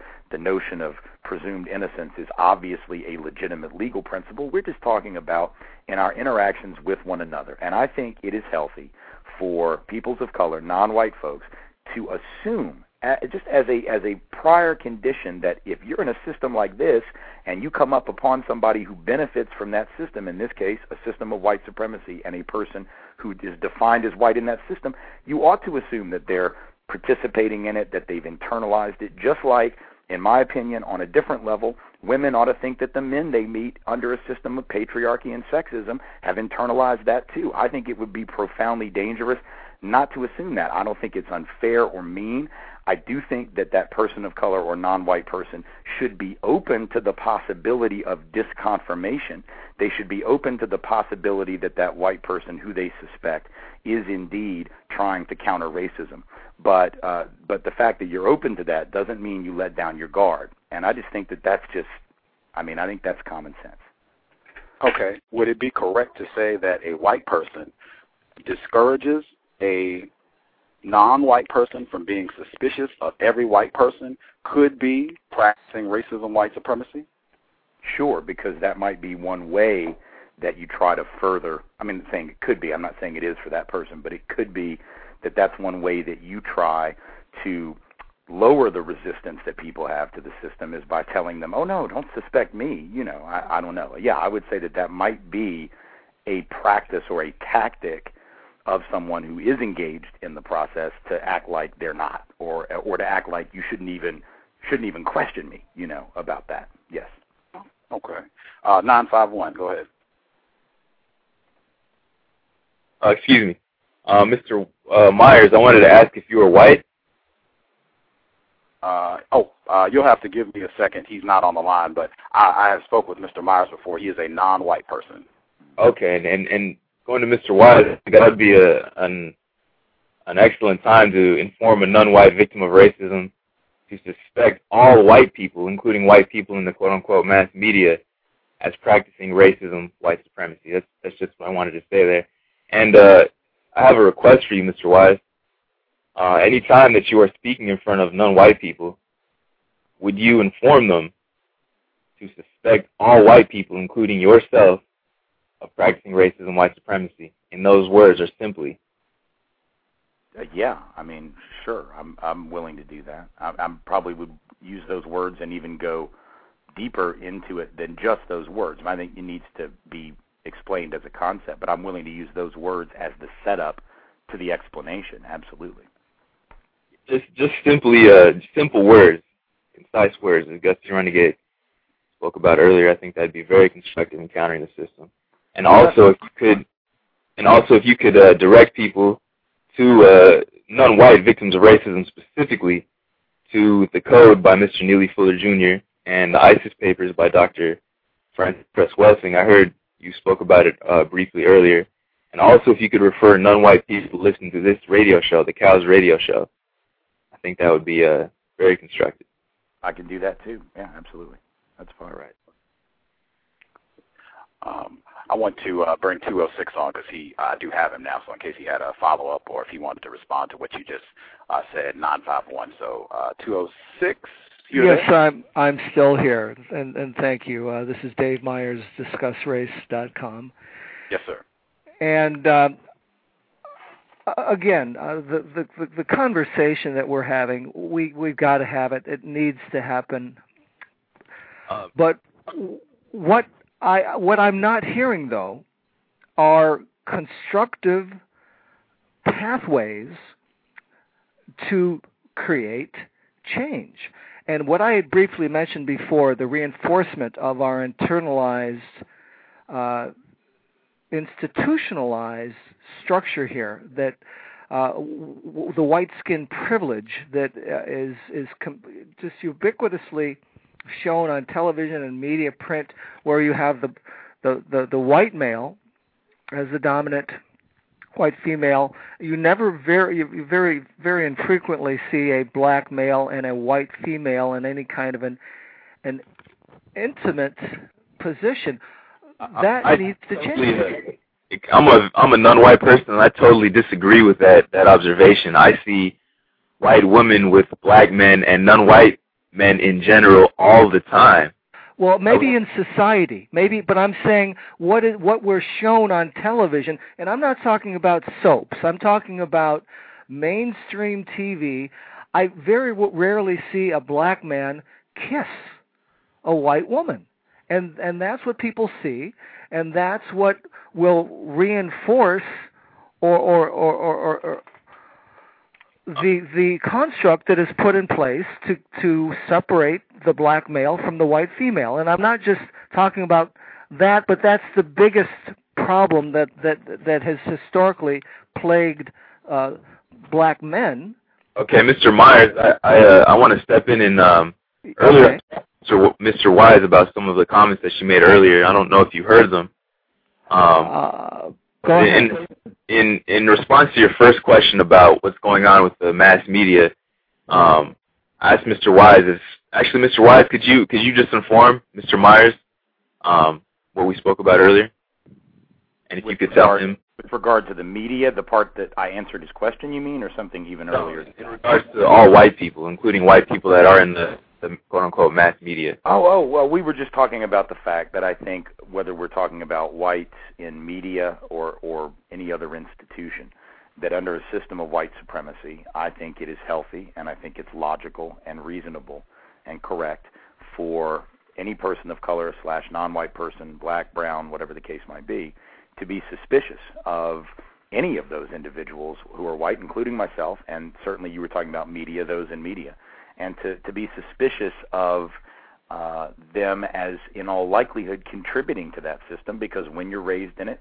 you internalize it. When you're raised to believe that system is good, you come to believe that it's good very often. And so I think it's it's healthy to start with that assumption that uh, the reason you see certain outcomes, for example, given getting back to your question about media, uh, is because the folks who run that institution, just like every other institution, who are white and who've benefited from the system, have internalized the norms of that system. So it's no mystery, in other words, as to why it's happening, and it's reasonable to suspect. Whether it's true or not, you have to sort of investigate and discover. But it's reasonable to suspect white folks uh, in a system of white supremacy of having both internalized racism and white supremacy at the level of thinking, and to then be operating uh, consciously or unconsciously to further that system at the institutional level. Um, so that's the way of sort of weaving that prior conversation into the question that you had asked, particularly about media. Uh, 631, did you have a question or a comment? 631? Yes. Go ahead. Okay. Um, a question that I have to credit uh, by Dr. Welsing because she asks this question all the time, and I never seem to get a definitive answer from anyone on it. And that is when what do white people what, uh, what do white people say when there are no black people in the room? Now, when I say black people, I'm talking about all non-white people. Right, right, right. Um, well, a couple different things. Depends. The if I've written about this before. I've, I've used this phrase uh, on occasion called white bonding, and what I mean by that is that when there are no non-white persons in the room, no people of color at all, and race comes up, which it often doesn't, uh, but if it does, and it could be it comes up because there's something in the news or somebody happens to make a comment or whatever. Uh, there is a thing that often happens in my experience. Doesn't always happen, but it happens a lot, whereby all of a sudden, given license, they assume to make racist comments, to tell a racist joke, to say something that, to me at least, is clearly racist. That all of a sudden becomes the green light for that to happen in a way that it likely would not happen and usually does not happen, at least not in the same way, when a person of color is in the room. Now, I don't mean by that that every time I'm in a room where there are no black or brown folks around that racist jokes are being told, because that would not be an accurate statement. But if race comes up in a situation where there are no peoples of color, non white folks in the room, I have observed that hundreds and hundreds of times, so much so that 20 years ago I started calling it white bonding. Um, when that doesn't happen, it's often because, for whatever reason, in that gathering, race didn't come up. And a lot of times, of course, when you're in a room as a white person with nothing but white folks, race is so far from the minds of those people, at least consciously, that it doesn't come up at all. And so white folks talk about in that room, you know, the same thing I guess anyone would talk about family, their job, I mean, whatever, you know. But when race comes up and people of color are not in the room, in my experience, it is common uh, for very common for those white folks to think that they can then share racist comments, make racist remarks, tell racist jokes, and that they assume they won't be challenged. Which I think is one of the things that keeps white supremacy in place is that assumption that that person can look at me, think, hey, he's white, and I can tell a racist joke to him, and not only will he not object, he'll laugh at it. You know, so to me, that's that's what I have experienced. Okay, I have two follow-up questions uh, based on what you just said. The first thing sure. is uh, I want a specific example. I want an actual conversation that took place, that that occurred, right. so I can know exactly what was said in the conversation. And two, I want to also, um, uh, to your last point, I can't remember it now. Just lost my train of thought. Okay. Um, but uh, when I think about it, maybe I'll ask you. But I just wanted to have a specific example because it seems to me like we get a lot of okay, they say racist jokes, they say this, but we never get a definitive what did they say exactly. Oh, okay. And and is that and also as a follow up, what do white people do as a result of that? Now you did say that some just sit in silence, but what yeah. about some others? Yeah. So All right. Let me let, let me give you an example, uh, and it's one I've written about before. Um, when I was in college uh, at Tulane in New Orleans. I was in a classroom, uh, sociology classroom, and this particular class did not have any folks of color in it, or at least if there were, they were not in the room at this particular time on this particular day. And there was a young man uh, in that class, white, who was actually and very disturbingly the head of the literacy project which Tulane was running in some of the New Orleans public schools, which basically was, you know, tutoring black kids in the city schools and he was the head of this thing at Tulane, white, white young white man. And he was in the class and showing to a group of us, not everyone in the class, but a group of other white folks, the picture of the little boy who he was working with, who I believe was probably about 10 years old and he was talking about, oh yeah, this is, and I can't remember the kid's name, but he, you know, this is so and so, and yeah, he's really great and he's really cute and all that. And then he said, uh, but you know, it doesn't mean anything because when he's 14 or 15, he's just going to be, and then he uses the racial slur, which I won't repeat on the air. I have a practice of not repeating it, but I don't think it takes a lot of of uh, assumption to figure out the word that he used. And as I have written about in my book, White Like Me, I dropped the ball, as did every other white person. I mean, I made a look, but I did not challenge him, and it's something with which I've lived for years. And now I make a practice of making sure to challenge that behavior. But that was one of those examples where he said that, calls this this this young man by a racial slur, and has the assumption that he will be protected in that. And on that day, he most certainly was. Another example, uh, maybe two years ago, I was in a taxi cab uh, had a white driver in the taxi cab, and he happened to ask me what I do for a living, and you know, I was trying to keep it fairly simple because I was tired. I'd had a long day. I just said, "Well, I'm a writer," and he said, "Well, what do you write about?" And then I got more specific, and it was strange because even though I said to him, I am a writer. I do anti-racism, you know, writing and, and, and talks and such. So, you know, you'd think that when you say you do anti-racism work, that that person would not respond with a racist comment and yet he then proceeded to say and I'm and I'm not remembering the exact quote but it was something along the lines of well you know what those people need to do is and then he proceeded to say you know something along the lines of stop having babies out of wedlock, stop killing each other, stop, you know, in other words, basically blaming, and he was talking about black folks in that particular community, blaming black people for all the problems that existed in that community. Now, I, I push back on him and challenge that, but that's the kind of thing. It's that kind of, of, of thing which a person assumes they can say and that there will be no challenge. Or it's back in 1990, 91. I was working in Louisiana against David Duke, neo-Nazi, historically the nation's probably most prominent white supremacist,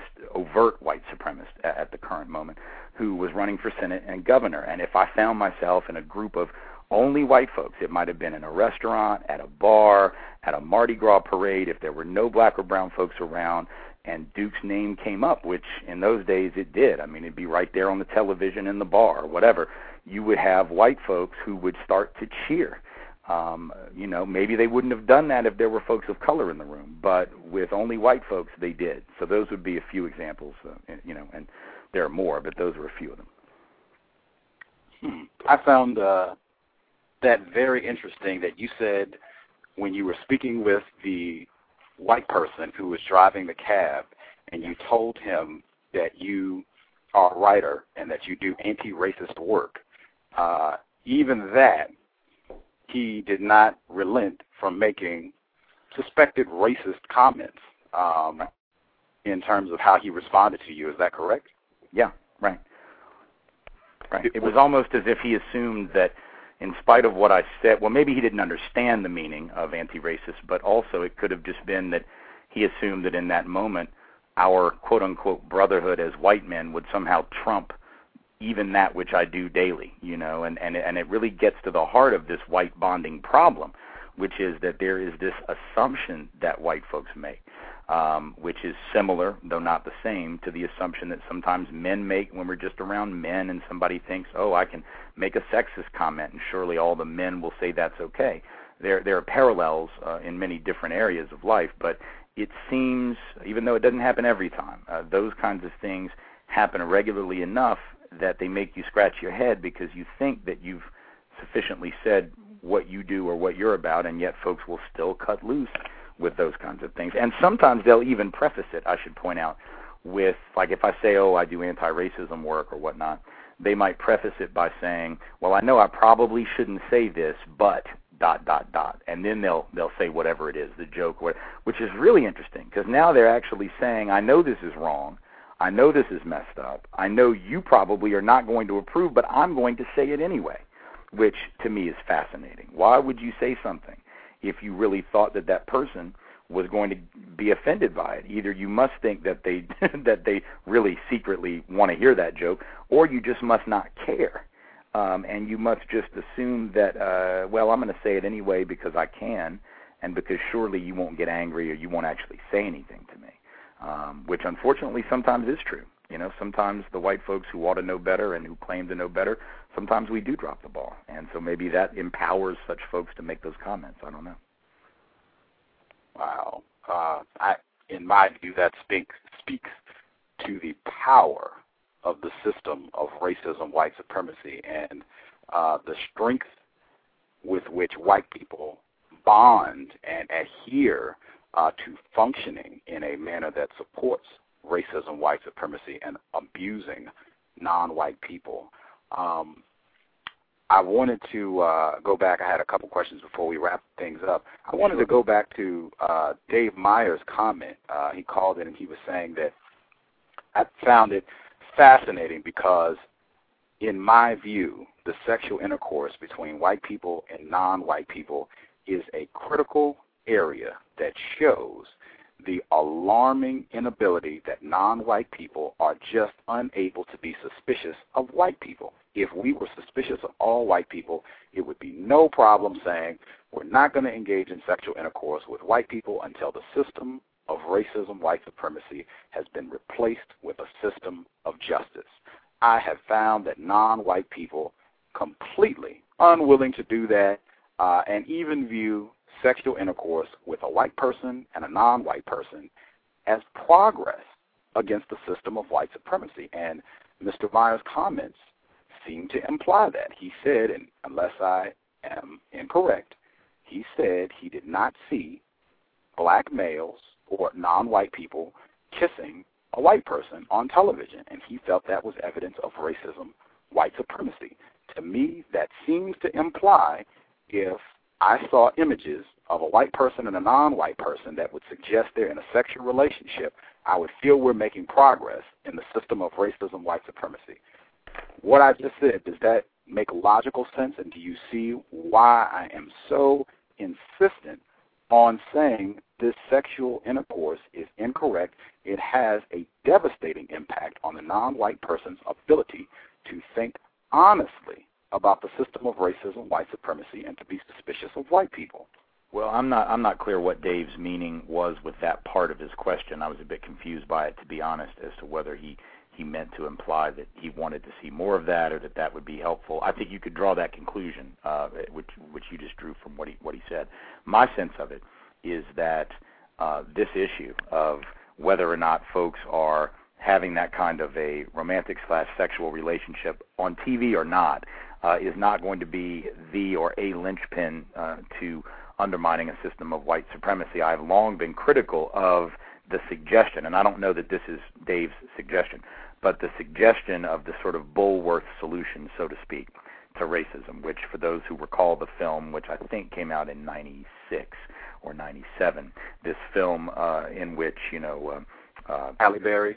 Yeah, Halle, Halle Berry's in it, and and uh, what's his name? Warren Beatty. Warren Beatty, right? And Warren Beatty plays the senator who, uh, you know, it's interesting film, but but his but his claim ultimately that he makes as this white senator, um, and I think he makes it in a room that's mostly black folks, though I can't recall the scene. It's been a long time since I saw it. But he sort of makes the suggestion, or maybe it's in an interview, he makes the suggestion that the answer to racism is basically that we just all need to sleep with each other. And, you know, I remember thinking at the time, you know, not, and I don't have the the same critique of of of interracial romantic or sexual relationships that you have, but I do remember thinking how facile that was. You know, the idea that somehow that was going to be a solution that we could, in effect, uh, miscegenate our way out of racism and white supremacy seemed horribly simplistic, and more than that, actually seemed to be potentially dangerous in the sense that we would then let our guard down, not just the larger society, but folks in those relationships, to the power dynamic and the tensions that can and do so often manifest in them. And again, I'm not I'm not on board with the same position that you have about that larger subject, but I am saying, you know, to have such a simplistic message put out in that film, or to have the suggestion made that all we need is more interracial relationships and everything will be okay, is to ignore the systemic nature of the problem and how sometimes closeness, whether it's sexual or, or, or even if it's just close friends, where we're not addressing that dynamic can, can be very, very uh, problematic. Is too too too too mild a word. Can actually be very dangerous. So so I think that if that is what Dave was suggesting, I would disagree with it. Okay. Just wanted to point that out because I did find that very interesting, and I have heard many non-white people, victims of white supremacy, suggest or even explicitly that they think sexual intercourse between non-white people and white people is evidence that we're making progress in replacing white supremacy with justice. And I wholeheartedly agree with what you are saying that that is just not true and really ignores the systemic nature of this problem uh, and that that doesn't really rep- represent progress at all. Um, I did want to point out um, I have referenced you. You on the previous program. You said you are an admitted racist white supremacist and that all white people uh, in the system of racism, white supremacy, participate in the system and are racist white supremacists. They directly and or indirectly mistreat, harm non-white people. Is it incorrect uh, for me to reference you as an admitted white supremacist? Well, I guess it's just incomplete, and here's what I mean by that. Um, when you asked me the question the first time, as I recall, mm. and it was like a year ago, I think you you know you asked me, and I said sure, absolutely. And what I mean by that is what I've said a couple times on the show, which is, look, to be white, raised in a system where you are led to believe every aspect of the culture tells you that your group is superior, that it would be impossible, at least so far as I can imagine, for such a person to have resisted that conditioning. That doesn't mean everybody will accept the conditioning at the same level. There will be a, a spectrum of internalization of that, but we're all, those of us white, in that system going to have internalized some aspect of racist white supremacist thinking. Now, where we where you and I might disagree in terms of the way we're defining the concept, I would not necessarily say that all white people are uh, active and willing and deliberate participants in a system of white supremacy, which I understand is a systemic thing. I do think we're all implicated in it by virtue of the privileges we receive. I think we're all indirectly involved in it just by virtue of living in that system and, you know, even when we're challenging it, we still are profiting and benefiting from it. So we're implicated, but I do think there is a difference, and it may not be a huge one in some folks' minds, but I think it's a difference nonetheless between implicit implication and indirect involvement and deliberate, conscious, on purpose involvement, as in, I want this system to continue. So, what I admitted to, and what I admit to again, is the internalization of the viewpoint, of the worldview, of the of the lens of white supremacy. What I don't admit to, in fact, what I very strenuously reject, uh, is that system of white supremacy. So I'm trying to counter condition myself, and have for many years tried to, and am still trying to counter condition myself to the thinking and to actively challenge the system.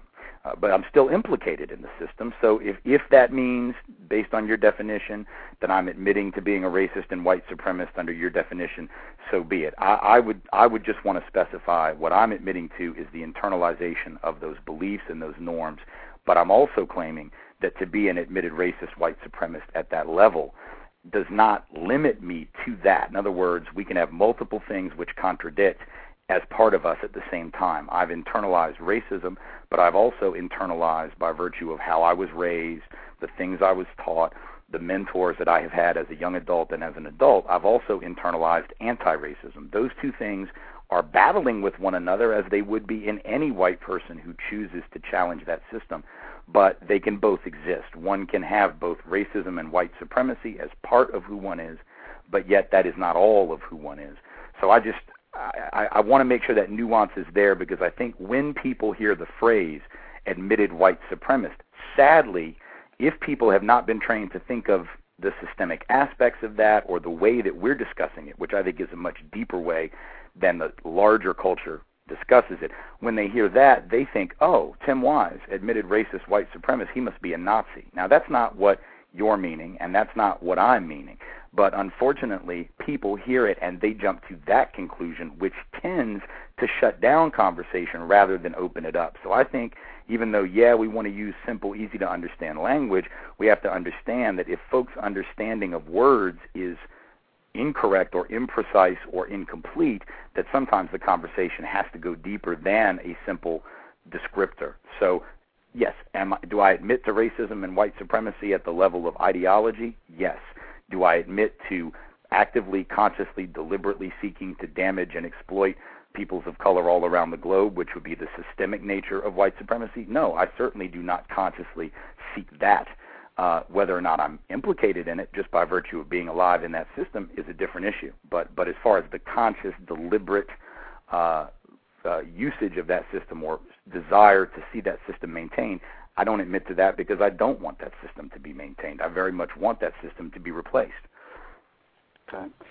And my feeling on that, as I said before, non-white people are easily confused uh, with words. You are very skilled with words. Uh, you know the problems non-white people face in the so-called educational system uh, worldwide. Um, I think everyone who has some familiarity with racism, white supremacy, understands problems non-white people have had and continue to have, and that shows up in our inability to communicate effectively and efficiently.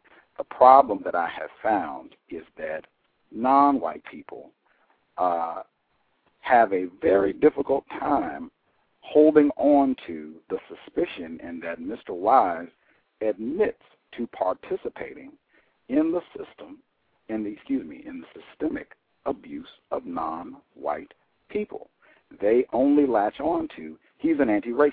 Now, I don't even know if they have a clear understanding of what that means, and they certainly don't have a suspicion around what he says he's doing anti racist work under the system of racism, and white supremacy. None of us could prove we're doing anti racist work. We could only say, well, I hope these are my intentions, but you know, we're still in the system of racism, white supremacy. So until that ends, I, this is what I say, this is what I claim, this is what I allege to do. It might not be, and if you're a non-white person, it would be logical for you to be suspicious of what I say I am doing. That's what I don't see with non-white people. And I even spoke with a non-white person. He had a signed copy of your book, and I said Tim Wise admitted to being a white supremacist. He admitted to participating in the systemic abuse of non-white people. And he said he's an anti-racist. And the non-white person continually disregarded the first portion. And I said, hold on, let's let's think about this. If I told you I sell crack and I'm anti-crack, what would you say? And he said, "Well, I'd say you're taking you're you're you're playing with the words." And I said, "Well, what does that mean?" And he said, "I would say you're being deceptive." And I said, "Okay, so is Mr. Wise being deceptive when he says he is a white supremacist and he's an anti-racist?" And he said, "No, no, no, no, no. I didn't want to say that." And I said, "Well, it's the same thing. I, I feel it would be most correct. And I feel it's the same thing. I feel it would be most correct to say I am a white person. I participate directly and or indirectly in harming non-white people systemically. Right. I am alleging that I'm doing counter-racist work. I'm trying to be an anti-racist.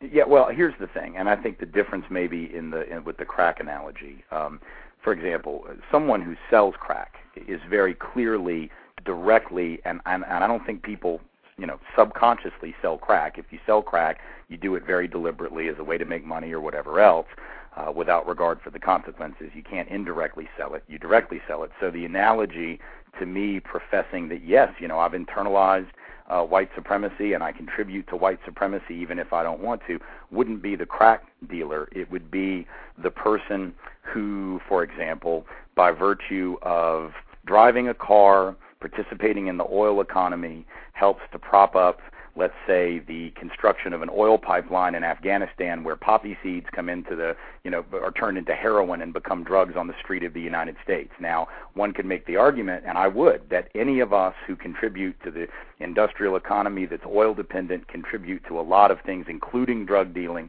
uh, including environmental destruction, whether we choose to or whether we don't. And yet we could claim, could we not? At least I would certainly say that we could. That in spite of that, the fact that I directly contribute and indirectly contribute, whether I seek to or not, to that system every day, yet I still am anti drug or I still am anti pollution. I think that would be a more direct analogy to what I'm claiming.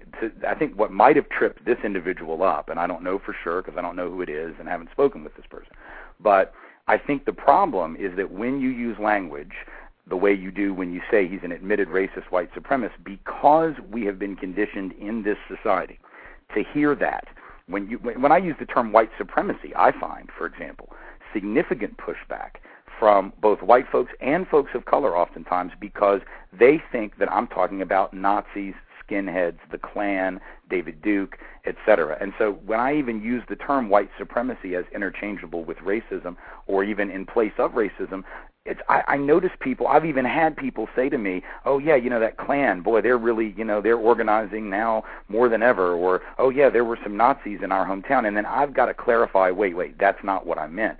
And so this individual may be hearing you use that phrase and when he says, Well, you're playing with words, I'm not saying you are or are not, but when he says that it sounds to me like what he might be saying is, Well, he's not admitting to being that kind of a racist. He's meaning that he has, just like I said it, that he's internalized racist beliefs, and he writes about that. And if he's read my book that he had signed, he knows I write about that. I have a whole chapter on that that deals with that. So I, I admit to that as a matter of integrity and honesty and as a way to check myself because the problem is if I don't admit to that, if I don't acknowledge that that's part of me, not only am I being dishonest, but I'm also really setting up a situation where a person of color in particular who reads my book, let's say, if I don't have that in there, boy, you want to talk about not having a healthy skepticism, it's going to get even worse because now I will not even have put that in. What I have found is that you know understood the way that I'm using the phrase that I've internalized those norms and those beliefs, but I am challenging those by writing against the system, by talking about the destruction of the system, by challenging people to challenge the system. Um, you can see that I'm doing that. Now, one can question whether it's effective or not. One can say, well, it's not having any impact. Okay, and and that can be a position one can take. But there's no question that I'm doing it. So to say, well, I allege to be. Look, if I get up and give an hour and a half talk where I'm railing on the system of white supremacy and I'm talking about the damage that it does, whether that's effective is a fair question, but there's no question that that's, that that is a talk about racism and in opposition to racism. So it's anti-racism work. Whether it's effective is a different issue. But I think it's it wouldn't be fair to say, well, he only alleges to be doing. You know, if I'm giving that talk, if I'm writing that book, I don't see how one can read my books or listen to my speech and say, well, that wasn't a speech against racism. Well, of course it was. Whether it means anything, whether it takes, whether it whether it affects racism or not, I don't know. But that was certainly not just a claim. I mean, it was what the work was. And uh, so I think those two things can both exist in, in someone's head at once, and that may be uh, why this individual didn't feel comfortable focusing on the first part, even though I look, I already said many times, I think it's healthy for that individual to look at my work and take what he, he or she can out of that that's helpful, but to still wonder about me and any other white person and to suspect us of what, in my case, I admit to, but which many others might not, which is that we're implicated in that system. I guess the problem I have is that I don't uh, I don't reference myself as a counter racist. I would not tell anyone based on the program that I do, the blog that I have, any work that I do where I'm talking about, writing about racism, white supremacy, I do not tell them I am a counter racist. I am an anti racist because I cannot prove it as long as we're in a system of racism, white supremacy. And I would certainly say for any white person, you yourself said earlier in this program, it is possible that a white person could do everything you are doing and still consciously practice racism, white supremacy. At the end of the day, I feel the suspicion needs to go far enough to say, hey, Mr. Wise does these lectures, he writes these books, he tours, he talks about, he writes about racism, white supremacy. I do not think it is accurate, and I do not think you or anyone else can prove that their work is anti racist or counter racist as long as the system of white supremacy exists.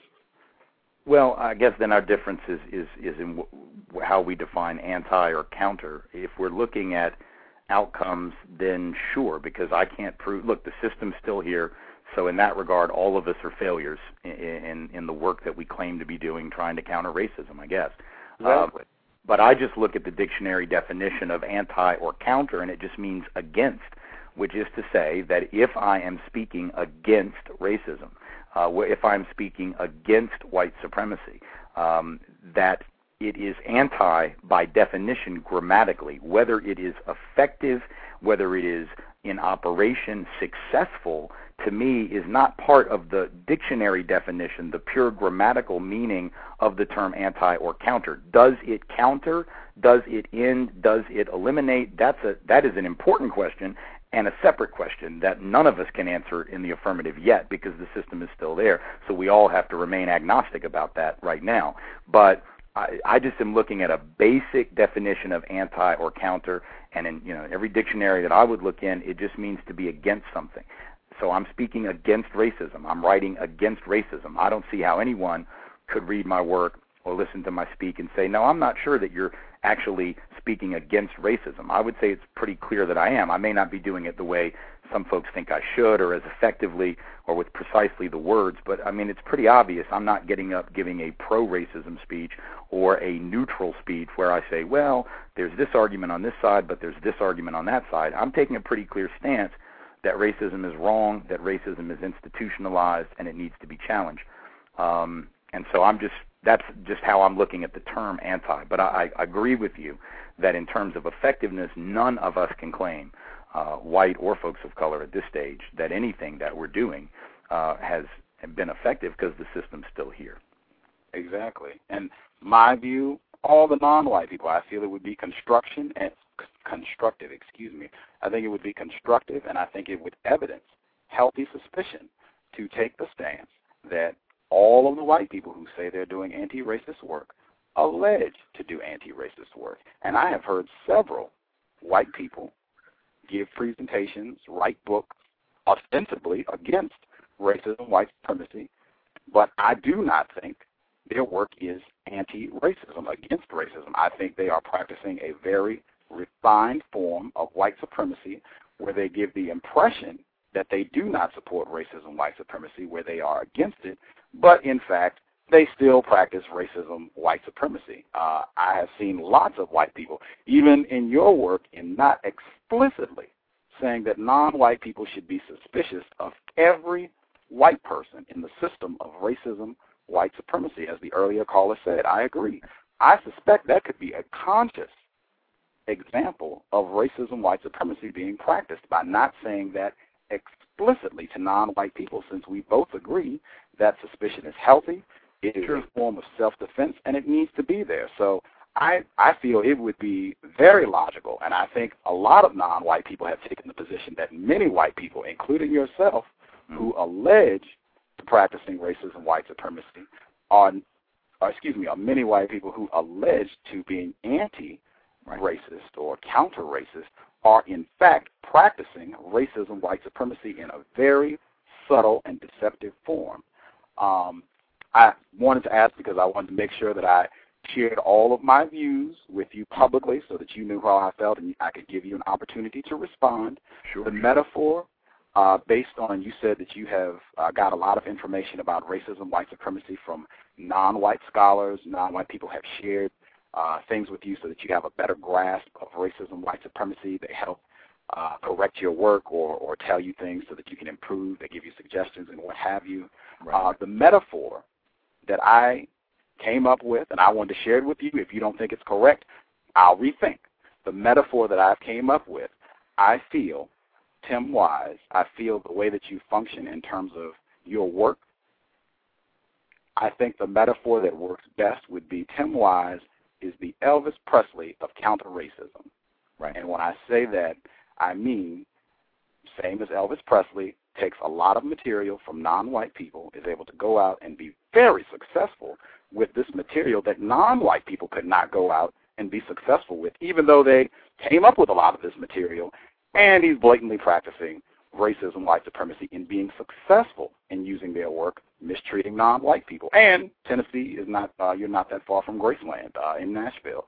Do you feel that that metaphor is correct? Um, you know, I think it is a fair comment, and let me just say, uh, it's not something I've never thought of or, or never concerned myself with because I'm fully aware of how Elvis um, exploited and used the work of folks of color who came before him.